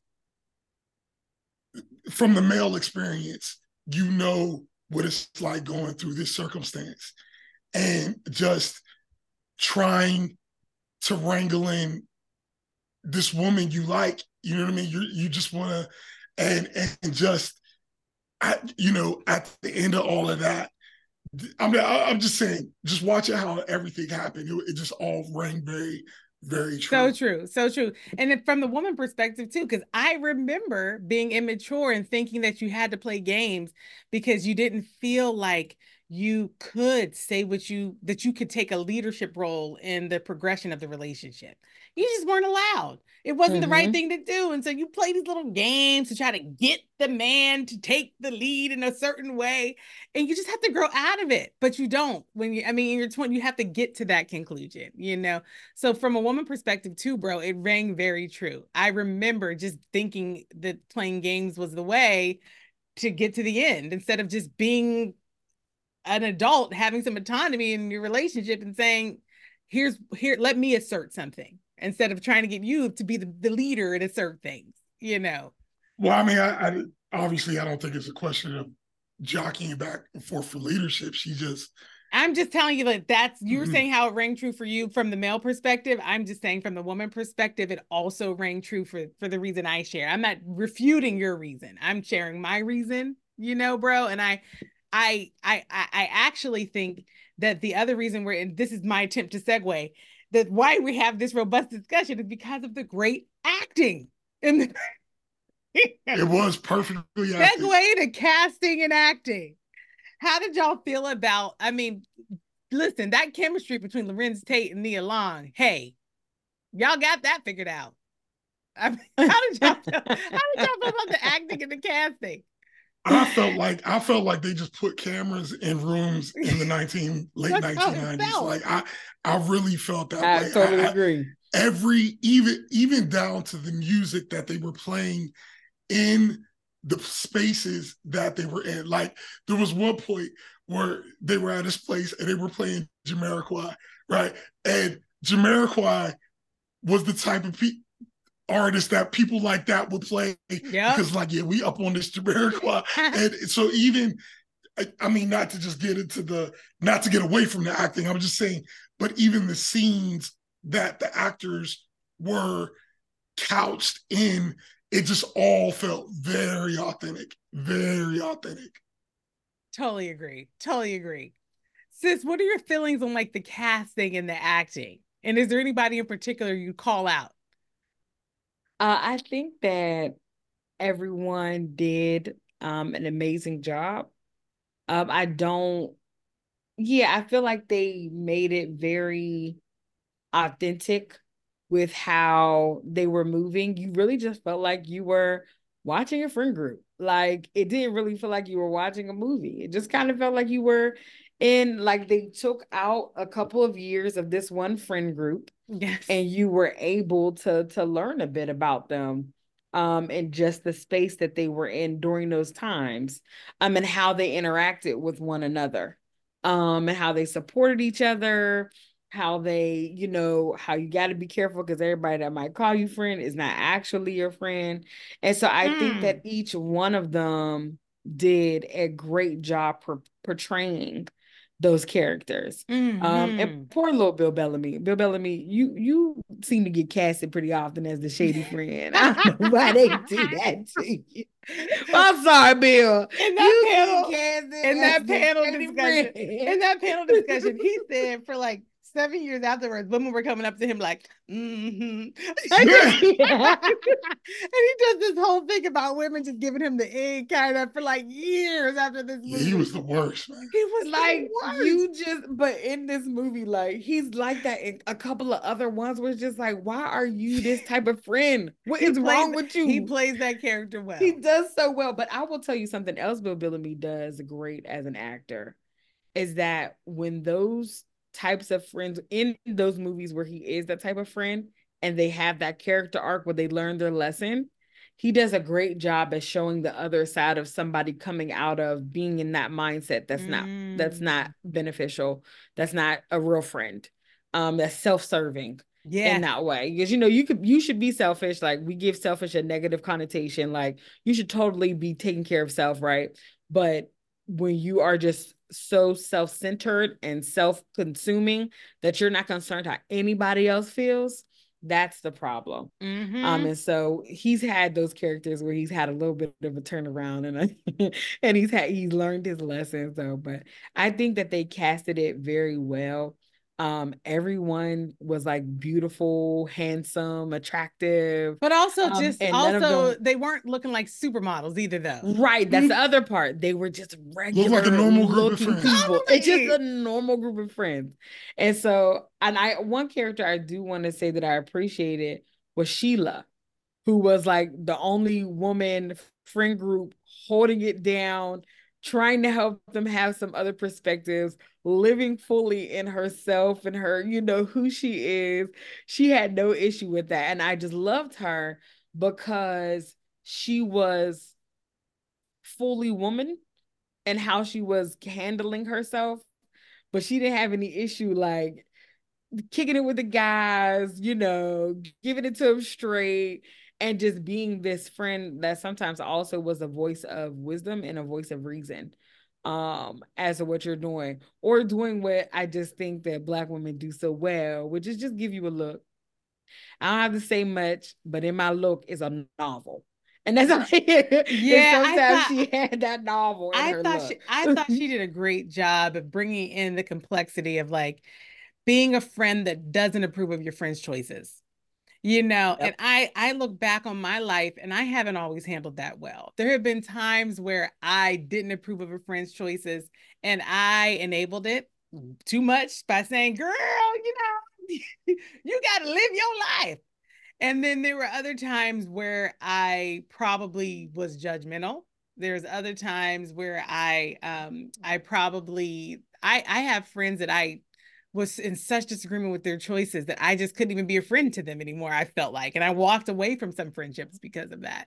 And so it's hard. It's hard. And I, I thought she did a good job of just being like, I love you, but what the F are you doing? Like, you know, and so I, I, that was a complexity that to me also ring very true of like, yeah. what do you do when your friend is like doing something that you know doesn't align with what they want?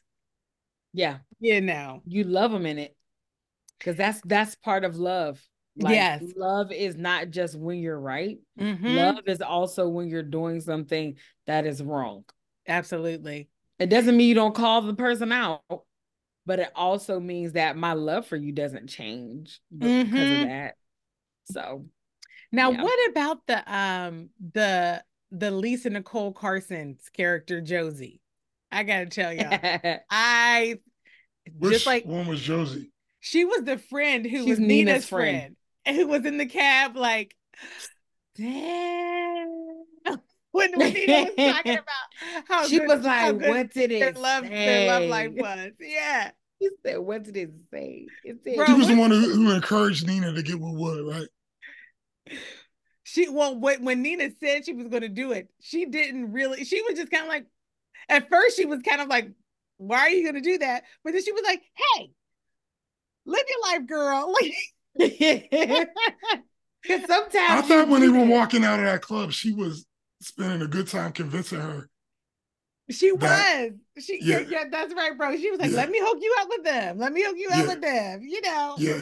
So, a, a, man in Darius's that yeah. All all of this so rang very true. Whack.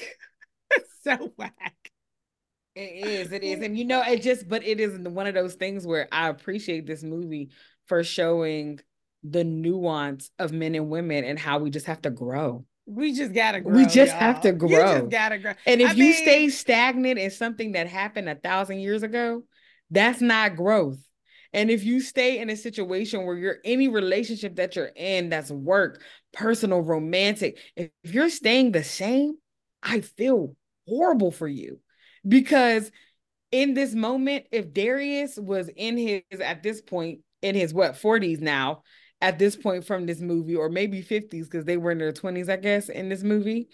Um, if you're in your 40s or 50s at this point and Darius is still what you know reacting the same way to relationship, I feel well, that, that, bad that's, for him. And well, Nina, would, if she was if she was doing the same things no, in her 40s, 50s right now, I'd be like, Nina, no, Girl, he would he would just wrong? know he would just know this is not a person that you know he would the person he would end up with would be like so excited about getting the omelet. And she would she would start reciprocating that energy as opposed or, to or also and, and would yeah, he and, and that would have been a feedback that. loop that happened.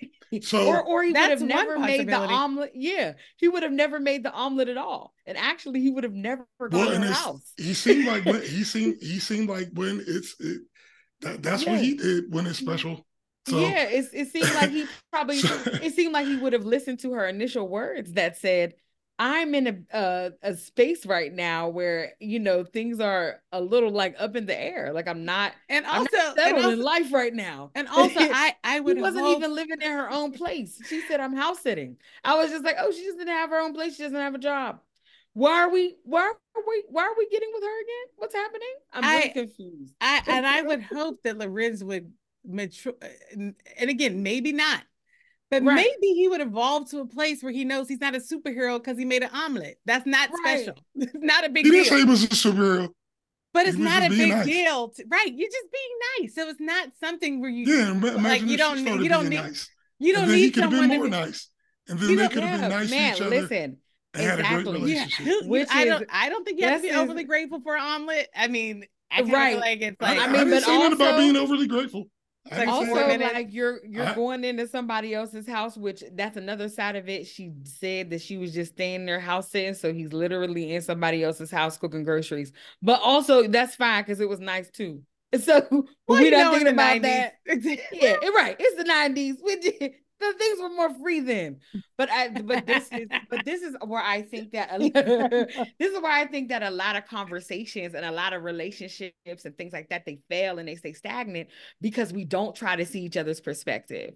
And so if you're constantly, bro, just like, oh my gosh, she's the worst chaotic, and you're not looking into what Darius did, then yeah, there is no growth in that and that if he, he's just leaving people alone or then starting to learn that people are nuanced right and people deserve forgiveness then also you can see like, like okay and then also if i'm communicating authentically in myself and i know that this is something that's bothering me so then i'm saying to you up front whatever it is at that point i can go i did what i was supposed to.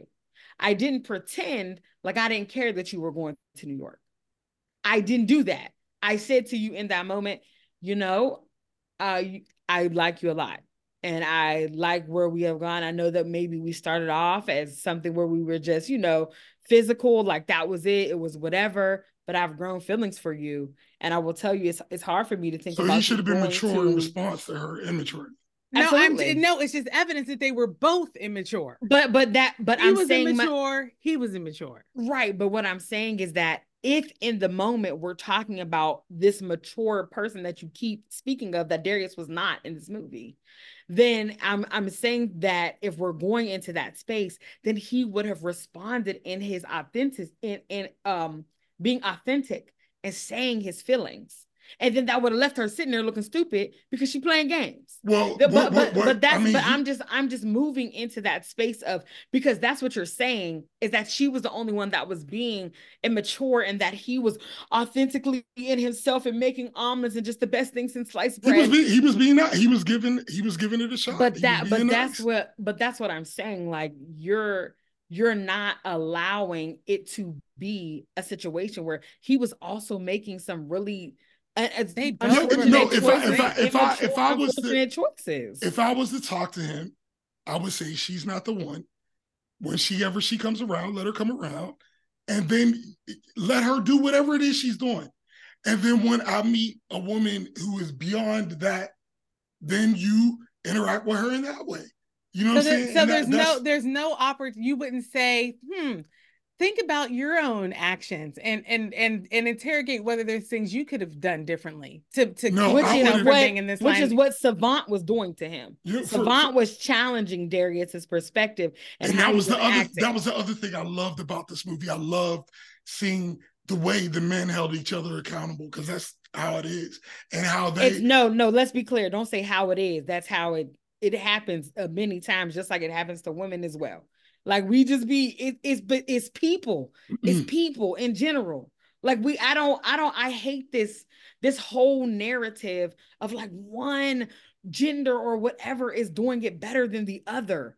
There are groups of individuals who are, doing it and some are not. I'm and just talking about the movie and how that was reminiscent to, of what I've experienced. Okay.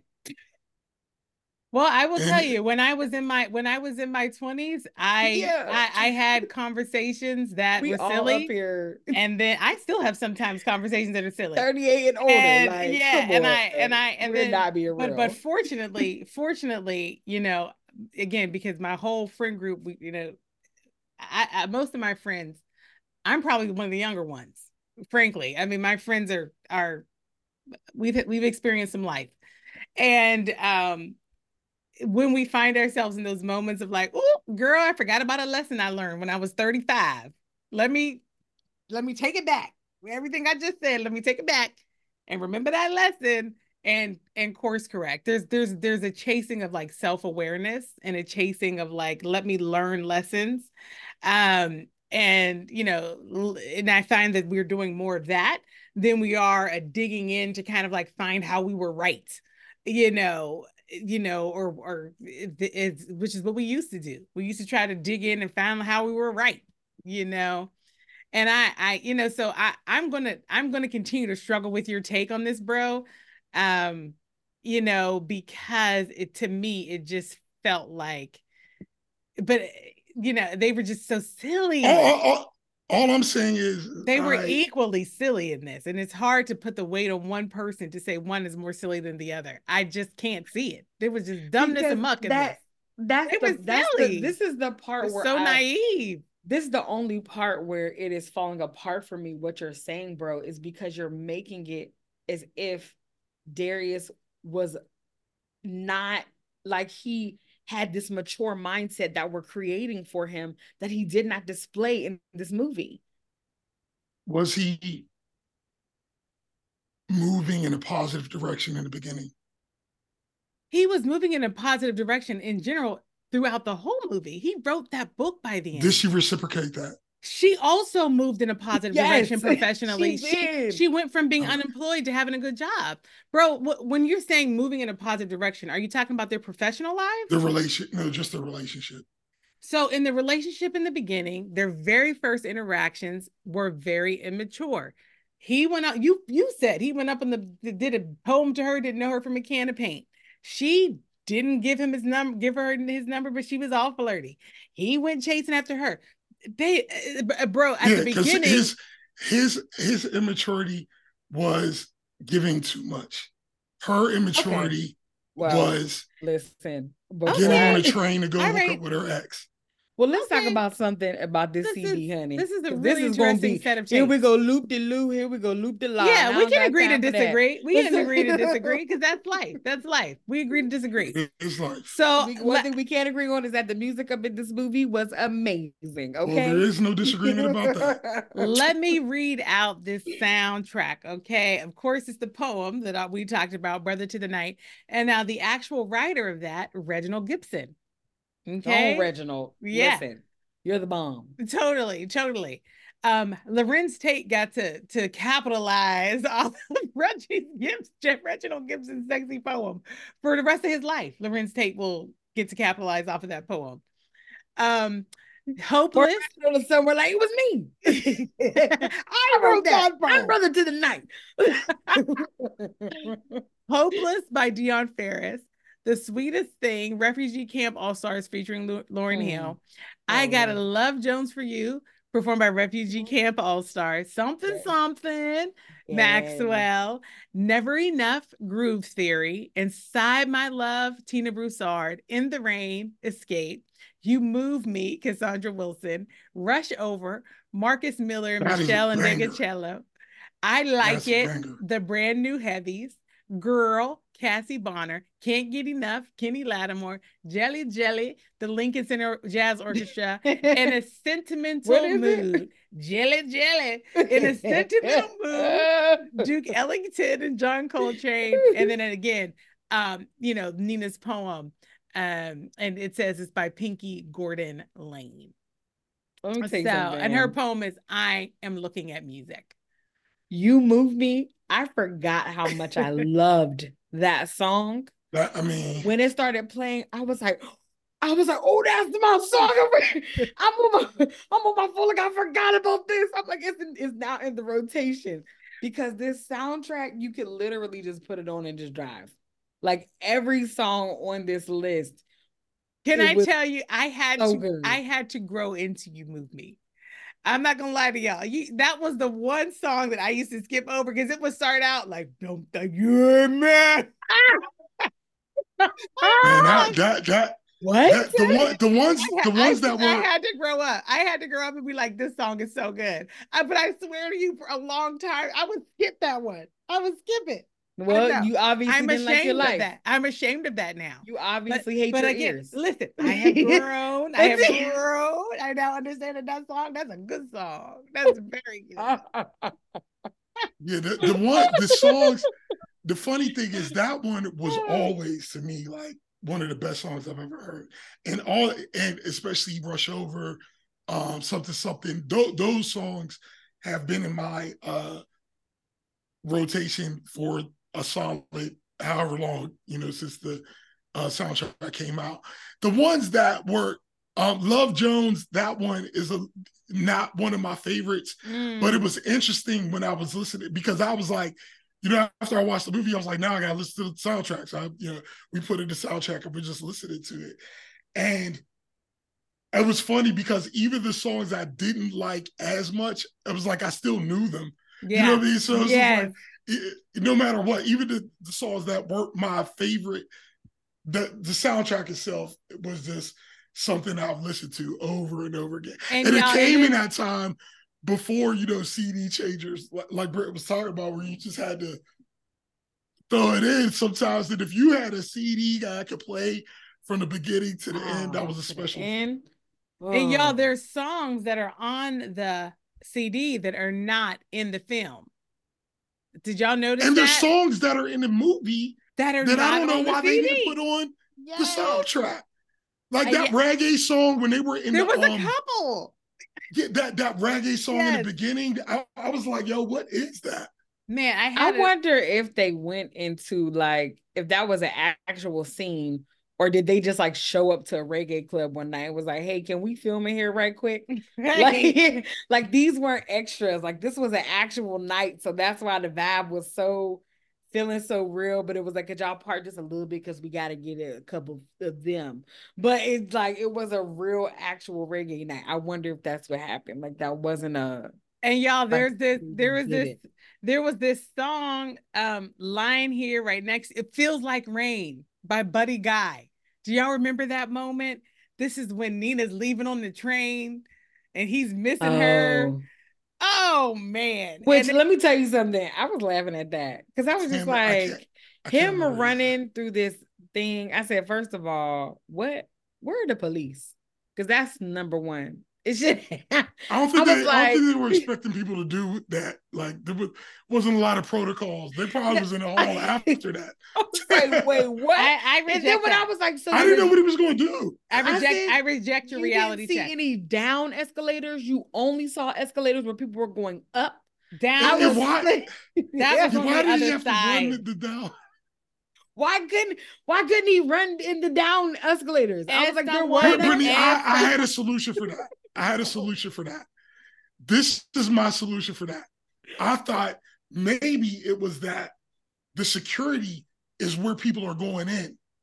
Oh. So in my mind, it was a lot more loose where people was coming out because most people don't try to go in. Anyway, that's just what I was like, I know y'all made a creative Bro, choice here um, to make this more dramatic, but that's just the reality I'm going to connect I second that. I second that. I mean, you know, train stations can be very confusing.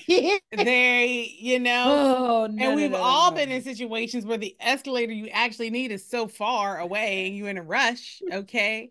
And you, that reminds me, there was another reality check I want to reject from earlier, bro, where you were talking about her writing a check at the record store personally, when I first got my checkbook, I was writing checks for everything. I remember writing checks at Express to get clothes. And um and I also remember when my address changed, you know, when I went away to college and I still have my checkbook and my dollar bank bank account. And you would have to at the top of the check put your new information. And so I could see someone saying like, you know, oh, this that address on there is incorrect. That's I had to write in my new correct information. Yes. Yeah, I the yeah, other, I, am just saying that that seems, I, I, in, intentional to me. It seemed like she knew she, it wasn't intentional, was but, I, but I will say it was funny though because I was just like, it seemed real because she was like, for... my info is on the my info. She did not say it like that, bro. now wait a minute. I know I'm, being, I'm, I'm, I'm, being extra. I'm being extra, but I'm just saying that's how I saw it. That's how I saw because because like to me, if that if you, but she also she also wanted to be friends with Sheila. You know what I mean? That's my contact info. It's right there. That's that's my info. I mean, I'm just saying. I didn't if, see none of that. If, if, if you if you wanted to just slide her your info in the '90s, what would happen is you'd have wrote on a piece of paper and be like, "This is my info," and you'd have slid it to her. You know what I'm saying? And she would have, and she would have opened it. She would have opened it and look. I'm saying she was in this record store where she just saw the dude that she. I am that, unilaterally rejecting all critiques of reality right. check because I felt the movie it was very realistic to. I you mean, must have had a whole bunch of checks. You like checks for every single. I wrote mad checks. Okay, well, I liked my, my checkbook and I was writing checks and I felt special mind, like a grown up. Uh, writing checks because she was waiting on that gig she had just got fired from for that check to drop. So she had to write a post dated check to badass CD. I was thinking of the real life stuff. I was like, she don't have no job. Her income I was like, she's babysitting a house. I was just like, this is a idle person right now. Like she is not. And I was like, and then I was like, well, how are you going to the record store? Where you get money to get a CD from right now? I, where is your? You're not paying for grocery. I don't know what's happening right now. I don't understand. You're writing checks. You don't have a job. You what thought her priorities weren't right. You know. Just... well, I will tell you this. In my 20s, I had robust savings. So you can be immature in even Darius had good savings because he was able to he he was able to because the other thing about and eh, in that article that I talked about from HuffPost, um, she really eh, the or he the author of that article, he does a great job of talking about the fact that that little community that they were in was a community of creatives. And yeah. Darius was a writer and Nina was a photographer. And you also you get to see creatives in their hustle and what it mm-hmm. takes to be a professional creative. And I will say, a part of being a professional creative is knowing the work ain't always steady. And so you kit your duck it saved. So again, reality check, delete. Okay, because uh, it was plausible that she was able check, to live between I'm jobs. Sure she is in between jobs buying a CD. Back then, she had twelve dollar CD could have been groceries for a week. she had savings. Tank of gas. Exactly. Oh. And she's up here buying the CD. well, let me give you all one more little negative trivia.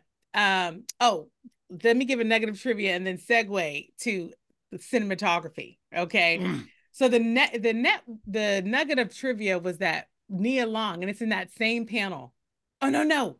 This was a separate interview I watched of Nia Long. Okay. And she was talking about that of all the characters she has portrayed, that this character was the most like her because her parents were creatives. Her father was a poet and her mother was something else creative. I can't remember what the mother's job was, but she basically was saying like this character was was was very close to who I am. So that world of sec- circulating through creatives was very true to her. Um, so that I wanted to give that little trivia. But then um, to segue to cinematography, because I think that's our last topic we we didn't hit yet the um cinematographer if you go on youtube and you google love jones and you search love jones cinematography you're going to see an interview with the cinematog- cinematographer. And he he talked about um how a lot of what you see is the black and white photos. He was just going around chicago um you know basically taking almost b-roll you know not knowing exactly how it was going to show up in the film or if it would show up in the film because he he said that he would do that anytime he was searching for um sets you know? And it was a part of his process and he and then a bunch of it ended up being put in the film. And even the you know those how you're just seeing people like people from chicago he said they were just out for a couple of weeks taking footage getting people to sign releases to be in the photo to be in the movie and it was so dope. It was just so that whole black and white yeah, little was, piece interjected, which we all understood as Nia's photography. You know, it was part of it was the cinematographer's just contribution to the visuals. Yes. When I saw that woman with those finger waves and it hanging down in the back, I 90s. So 90s. We are in the so 90s. 90s. I love this. It was that, movie, that movie. Ten hairstyles on one head. 90s. That's what we did. So perfect. Peak 90s. Yes.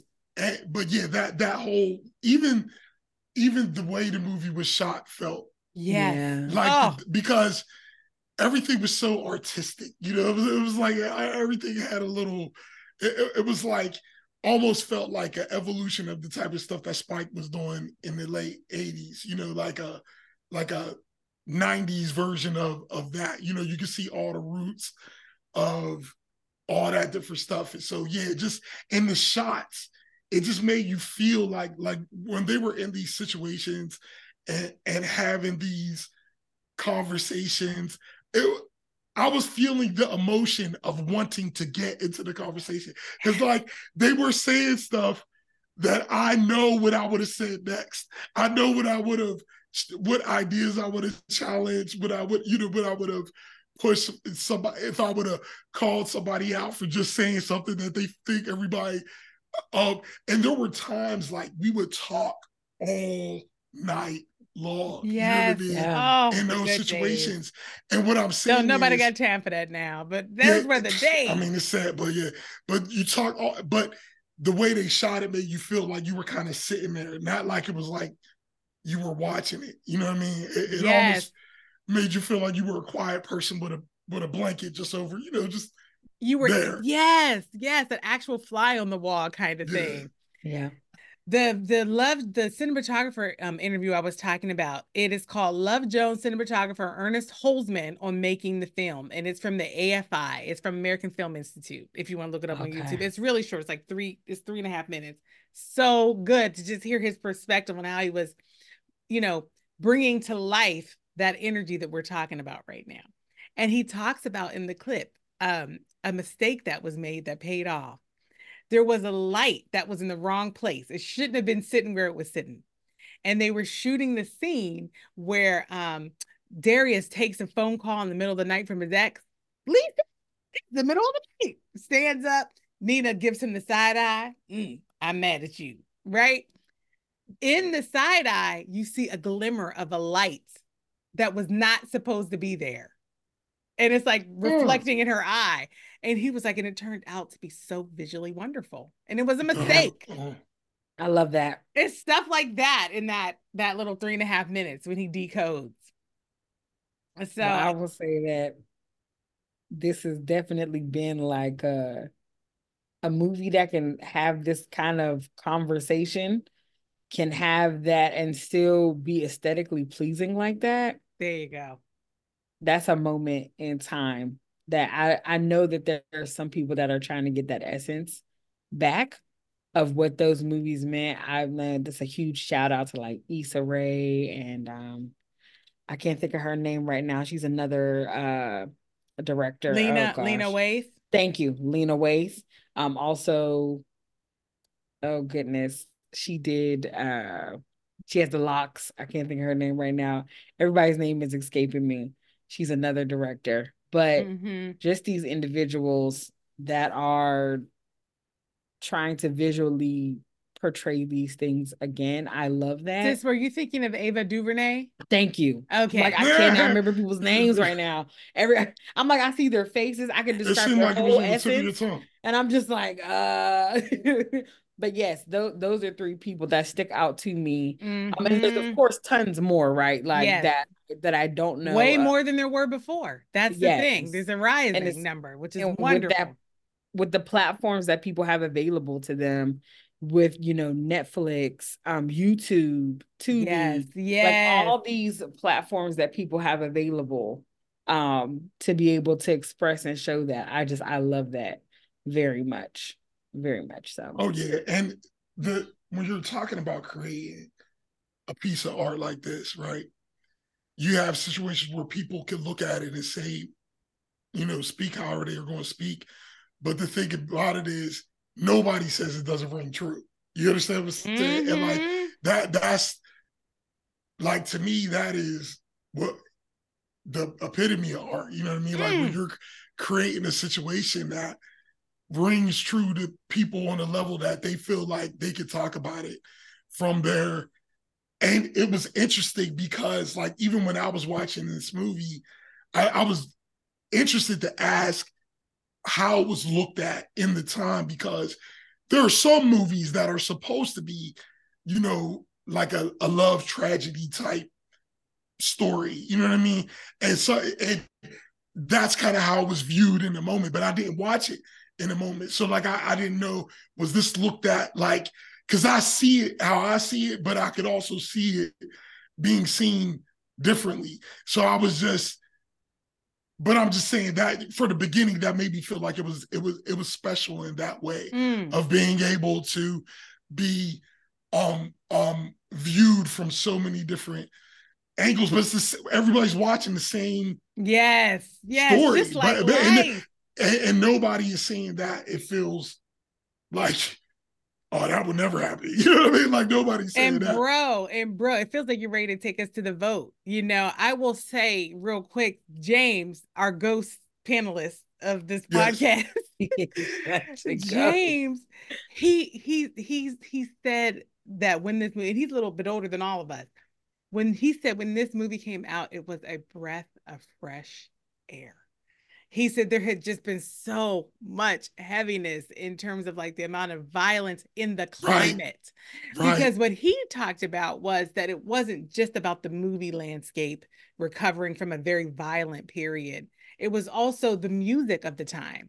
He was saying gangster rap, you know, had been picking up, and he said Tupac had just died in 96. Biggie died in 97. This movie came out in 97 um, that the dominant culture was violence. It wasn't just in the movies. And so he was just like, when this movie came out, that's how it felt to people like a breath of fresh air, you know, mm. to hmm. Black people. I love that. Mm-hmm. I love but, that. But bro, I felt like you were taking us.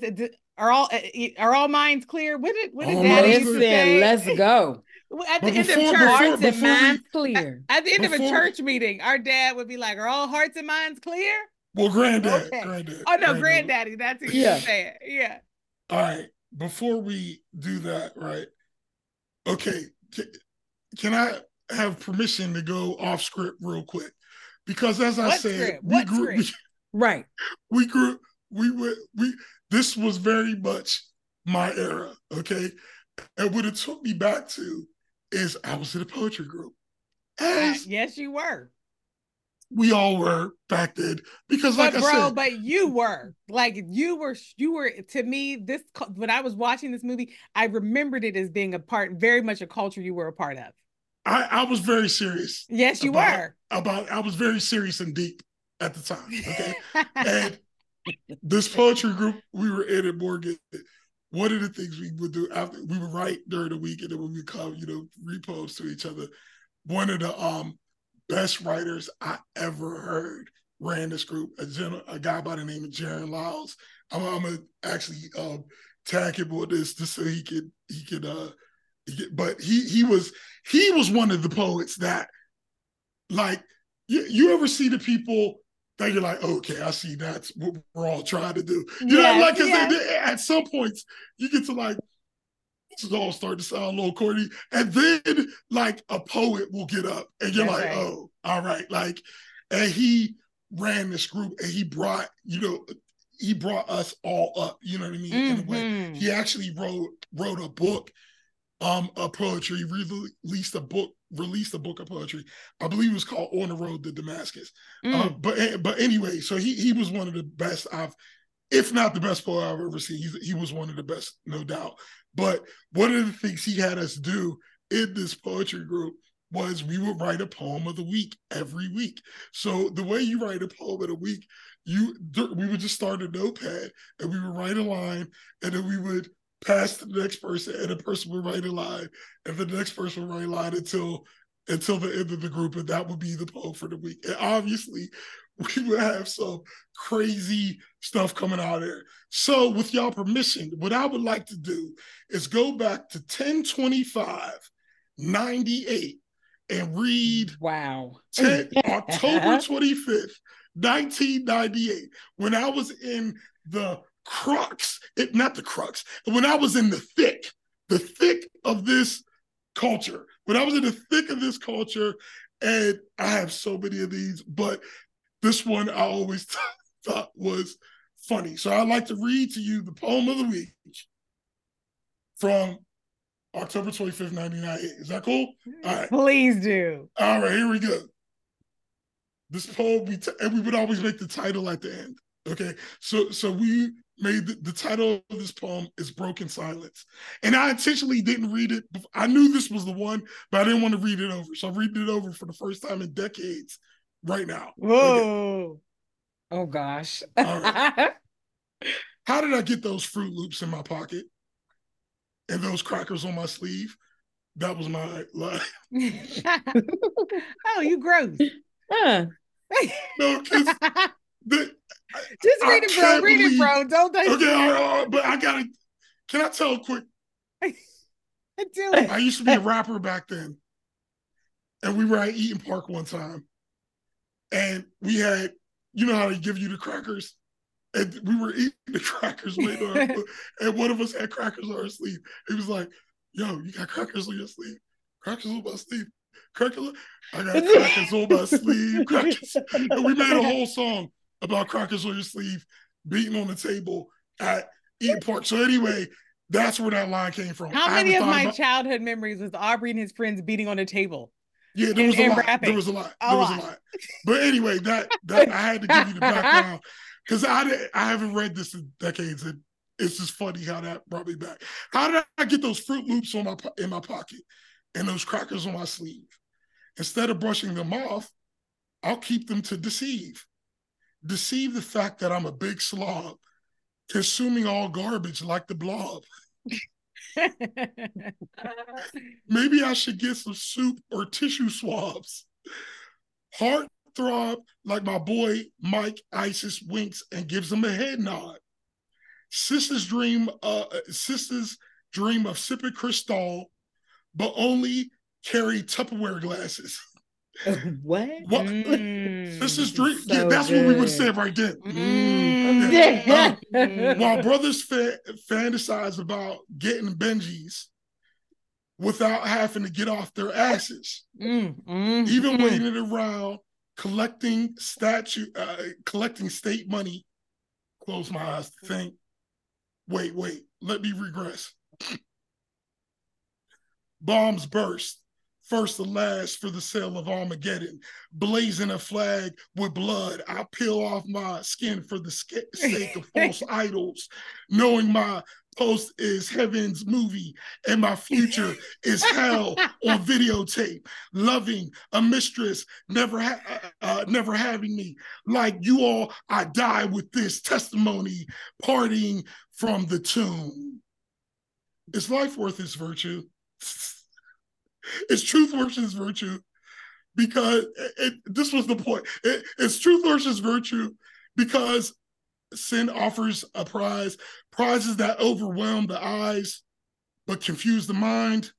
I don't know how I got those Fruit Loops in my pocket, but I'm going to eat the crackers on the sleeve.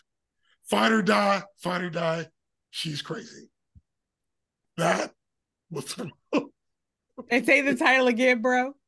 The title was the title was oh man what broken, broken silence. the science was broken silence and we would never show we would never show these to anybody yeah. it was just it was, it was just what we would do at the yes. end of the day just to think of what can we just create that was just so ridiculous and that was all always my uh, favorite one because that part in the middle when it got real serious for a second. like, because the poem was being ridiculous like we normally do. And then somebody just is trying to, I deep. wish I could remember who. Yeah. But I could just, because when Jaron read it, he slipped right into his, you know what I'm saying? You know, his mode. So it just made it even funnier to like go from this silliness to this crazy poetry slam tone. It just and then right go right back to the silliness to, to um, well bro i, I think what you're building toward is us doing that right now in real time oh janai you ain't saying nothing but a word i'm gonna let you know right now because i'm still deep Let's okay? do it. Let's do it. Let's try it. Let's try it. Right. How now, many times we, are we going to go around? No, Three we never times. did it. We never did it out loud vocal. like this. So we're doing a, a new thing. Yeah. Okay. So um, we'll go. Yes. I, I, and I, I, I want to use a right. line. I want to use a line from the movie to kick it off. Okay. All right. And then, so and then let's go, go around. So it's it'll go Brittany, then me, then we'll go around twice. Twice. Okay. Here we go. All right. So we'll start with you. Romance is a possibility of a thing.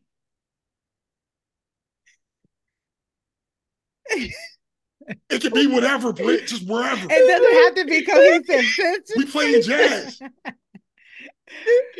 it again. Romance. She getting in the zone. She getting in the zone. Romance is a mm-hmm. possibility of a thing. Like driving over a drain. Mm.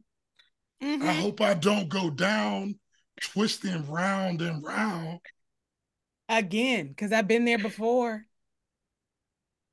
But all I see is a score that you can't reach. Mm. but I will teach and speak on this microphone that I am giving to Love Jones, which gets my classic movie vote because I cannot wait to be in a room full of people and I'm putting this on so we can argue. I'm ready to go at it. I'm ready to go from the from the from the minority standpoint. So yes, this is a classic in my Mm-mm. mind. It gets my microphone. What's the name of this poem? Old timey microphone. Bam. Bam. Bam. Man, we would have been so good. I wish we could go back. Bam. Snaps. Finger snaps. Because we're deep. Finger snaps. We can't It's so good. It's so good. It's so good. oh my gosh. Well, you know what? This one gets for sure. Obviously, this movie gets my old timey microphone too. Because you know what? I gotta tell y'all, I feel like um it's relatable in a way that I I honestly was trying to think of other movies that felt as relatable to me. And you know, you get to a couple, but then there are moments where it, it doesn't feel truthful anymore. This was just to me, it just felt so real. I feel like hmm. if I sat down with a group of friends, we could all just remember when this particular stuff happened in our lives. When yes. did when did you engage in this particular dumbness? When did yes. you engage in this? And when did you have a professional arc that paid off? You know, when you were you were on your grind and then then you then you hit pay dirt, you know. Um, so there was just ever and when and when were you sitting with your group of friends and you had a revelation? And when did you have that one friend that was a hater, always trying to, you know, be toxic in the friend group, you know? Um, and so I just felt like it was so truthful and that kind of writing you layer that with some really truthful performances and then this soundtrack and and listen i started pulling up lyrics to the songs y'all and i listen we we we we have to rap because I don't even have time to start sharing some of these lyrics and how profound they were in terms of telling the story of relationship, telling the story of growing up, telling the story of, of becoming self-aware, getting to know yourself. Okay. Um, so there was just so much excellence that came together. And again, back to that panel discussion I I saw that's on the Oscars YouTube page. Um, what part of what the director and writer was talking about was how he lucked into this wonderful cast. He went down the line and was like, I was working with this casting agent and found this person and had this friend that introduced me to that person and this agent introduced me to that person.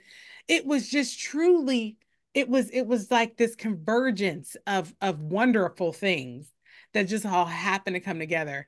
And and that and guess what? That's life. That's life. There's abundance out there for all of us if we just are like open to it. And i feel like that's how this movie came together. It was just like abundant creativity just just smashing against each other in waves. Ooh, that's another poem. Hashtag old timey microphone. But you know I I I I I I don't think, and bro, sis, you you correct me if I'm wrong, but I don't think I have called any any movies perfect. Have I ever said that like this movie feels like it was pretty much perfect? Maybe I've said not that I remember. Yeah. Hmm. But I gotta tell y'all, I felt like this movie was pretty much perfect. And um I was thinking about um this discussion, this discussion we've had so many times about like people remaking, rebooting, reimagining, blah blah blah. We call in our last podcast, we called it Brittany called it the rereads.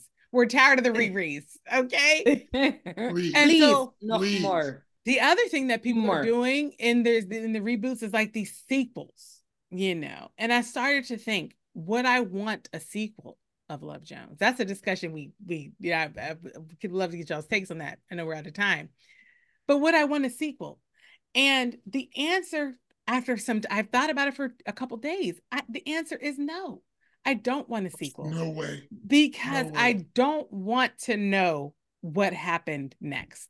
Because where the movie left us was everything was possible. It was possible to work out. It was po- and and work out could mean 15 things. It could be a casual long distance. It could be something long term and monogamous. You know what I mean? It could be I'll see you next year around this time. Let's and if you're single, let's hook up again. Um, it, it, and also it could be that it just it just piddled out. If this long distance is too hard, nothing happened. It's over. You know, um, it's we don't even know if if Darius's book got good reviews. You know what I mean? So I I was just like, you know what? I don't want to know. I don't even yeah, want. I, hope, I don't I want hope, anybody, even an excellent writer. I don't want you to spend your time getting to a take. I want this story to end with all of those possibilities available. That's how I want. So that so yes, this movie gets my old timey microphone, and I want it to stay exactly where it is in in in the arc of cinema, in the arc of music, in the arc of my life. Just keep it exactly where it is. It's funny that you would end with that because I've thought about a few days ago. I, as I was watching this movie, I said, "Hmm, I wonder if there, if you know how Marvel has a universe, DC has a universe. I was like, I wish there was a black rom com universe." that I could just go mm. into and see the, Avengers. Yes, I think I just I was like, we come up with some know, ideas on this. Podcast. We really so, do. So many of these movies take place in the same places: New York, Chicago, James Philly, LA, James, Atlanta, like right. in Atlanta. They take place. I'm like, there's no way that these all people are not at wow. rubbing arms. Like, I'm like, at some point, there needs to just be this cinematic universe of black rom coms. If you where if we you see it that, happen, if you made that, people would love it. It would go viral. It just had to happen. Real, like, no, real talk though. Like if they all got together and listen. just played their most iconic character, and they just made a they just made a movie that didn't connect to anything. They were just, you know, you know where we're going. We're just making a whole yes where you can just see your favorite characters. That's all, it. Yo, Brittany, that would be okay. That's our idea. Please. Nobody steal it. Man, that's we come up right with perspective. billion ideas. that is the Wright Perspective. And don't but nobody worry about what money you making. Just do this because it's cool. We just want to see everybody. That's all. Why do you need money? okay, so that's but, not really a reread. That's something else. Yeah, that's something else. else. That's that's a whole separate. That's situation. a whole other thing. It's a whole situation. Um, but I will say, yo, what if they brought Ricky back? Yo, because in one of the universes he did in the multiverse, it's everything all at once. It's the multiverse, everything everywhere all at once. Die. And he said, he Listen, said, he said, he said, and then he was like, "Man, I just started zigzagging back and forth." Exactly. totally. He only had two bullets. totally. I'm sitting here Yo, that would be so hilarious. Like in oh another oh universe, God. he is still alive. Listen, oh, it would be funny. hilarious and traumatic. Oh. Um, and he actually got to college. Got to college. He, he, ended up being like a dentist. Technically, he became the best man. Because what was he? He was a football player in what? The best man, Morris Chestnut. Hello, Ricky did John, Listen, there is a black yeah, oh, oh okay, Brittany, Brittany, because then he went into the witness protection program, right? All right, I take back every time I call Brittany a dum dum, which is which has been going on since Often. 1985. Often, okay, haters. You're clearly Haters. a genius. I have not celebrated. You're a genius on that. Yeah, you're trying to tell you because black black black rom com Avengers you know it, it really a great concept. That is a great concept. It's, It really could be Morris Chestnut being the thread because we did get a peek into his twenties when he was dating Gabrielle Union in the movie The Brothers. So we yeah. Oh yeah. No, was, first of all, you are, he we, would have to be. We did this, this he would, be, have to be, our really big, big in the movie. Because like there were certain actors who ran that whole like Morris Chestnut was the man. Okay, listen, like in, in the nineties, there was no like women would look at him on screen like he was what everybody wanted, you know what I'm saying, to be. And still do. Hey, Morris. right, right. That's what you said about Morris was the man. Well, so right. okay, okay, I'm sorry. I've prolonged us with my shenanigans. It's all good. That was great shenanigans. It's genius. Great genius time in the mall. There was a lot of shenanigans in, in this. I, I thank you for thank you for humoring my shenanigans as well. Yes, oh, we needed that post. Not, we, thank you for going back to 98 with me. Listen, oh, let's man. go. I can't wait to see um, the, the social media thread that comes from you shouting your friend out about this. Everybody who was there that day is going to pipe in like, I wrote I this so. line. I wrote that line. Please. Man, and I, and the, you know me, I, of course, I scanned the ball. I have all of the posts because, of course, I scanned them and I still have. That's our post from 98. It's important. It's important. Oh goodness, you know she loves the organization. Uh, but I will say this: the one thing that comes to my mind for this movie is that infamous quote. I have no, no idea who is by. You all probably know, but it is just that classic quote of "It's better to have loved and lost than never to have loved at all." Um, and I think about that for this movie because Arthur Henry Hallam. Boom. boom. Thank you, Arthur. um, for writing that. Uh, I'm pretty sure there's more to that, right? Because there's always that one little nugget. Uh, mm-hmm. But I say that to say this movie takes you through. No, no, no, no, no, no. Alfred oh. Tennyson wrote that line. Okay. In honor, in memoriam of his friend Arthur Henry Hallam. Okay. Sorry, that's Alfred Tennyson quote. Shout out to Alfred. Uh, but I just I say that line the or that excerpt is just say that this movie it shows the importance of romantic relationships. Um and if you get an opportunity to get whatever it is your version is of healthy love for however long, you are fortunate. Mm. And it does not mean that it has to be perfect. It does not mean that it has to be linear. Um, but the fact that you have experienced it, count yourself as very fortunate or blessed, however you would use the word, whatever word you would use to enter into that um, because to know even if Nina and Darius never got back together, even if their foolery kept them apart for the rest of their lives, they would always look back on those moments outside of all of their arguments, the the silly things that they did, and they would look back on it and smile. Because it was a moment in time where you were experiencing someone loving you through your flaws, through the nuances of life, through the ups and downs of it. Um, and and it being in a space where even just your physical body being taken care of in a way that most people never get an opportunity to experience. So if you're if you experience any piece of that, count yourself as honored.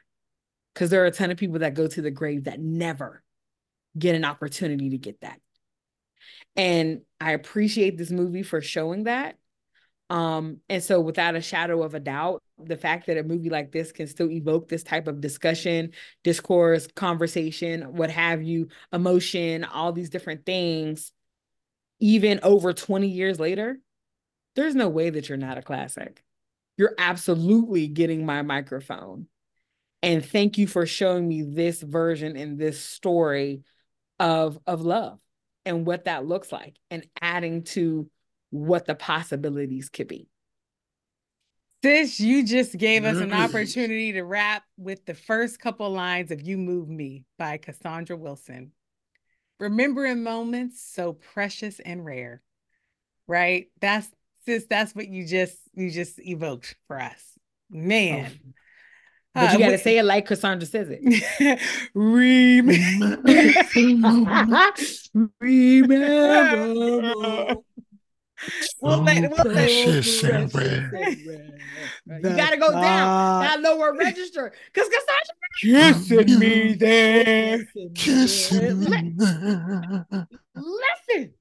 Whoa! You better be in that lower register. I'm about to go bang it right now. He said, and I know you are mine. What? What is You better know it, Cassandra Wilson. And y'all, That she, might be the best song off the y'all, it's she wrote that that song. She, she wrote that song. She produced that song, and she performed that song. Her name is in all three columns. Just and she know. sang. and she's And she and, and performed and Girl, sang that thing. you can because some people, some people perform it, okay? They don't sing it, they just perform it. Well, That she sang- she wrote that song from her soul. That was she sang it that day. That's right. That was experience. She was letting us know a piece of her life. That's right. God, uh, Cassandra, love you, girl. Thank you. Well, this this podcast has been a piece of our life, and you are a piece of our life, everybody, all of our listeners and all of our viewers. We just appreciate you. Thank you for riding into 2024 with us. Bro and sis, it is official. Love Jones is a classic from the Wright Perspective. Love you. Love y'all. Love y'all. Thanks for tuning Love in, y'all. everybody. Thank you so much, everybody. Bye.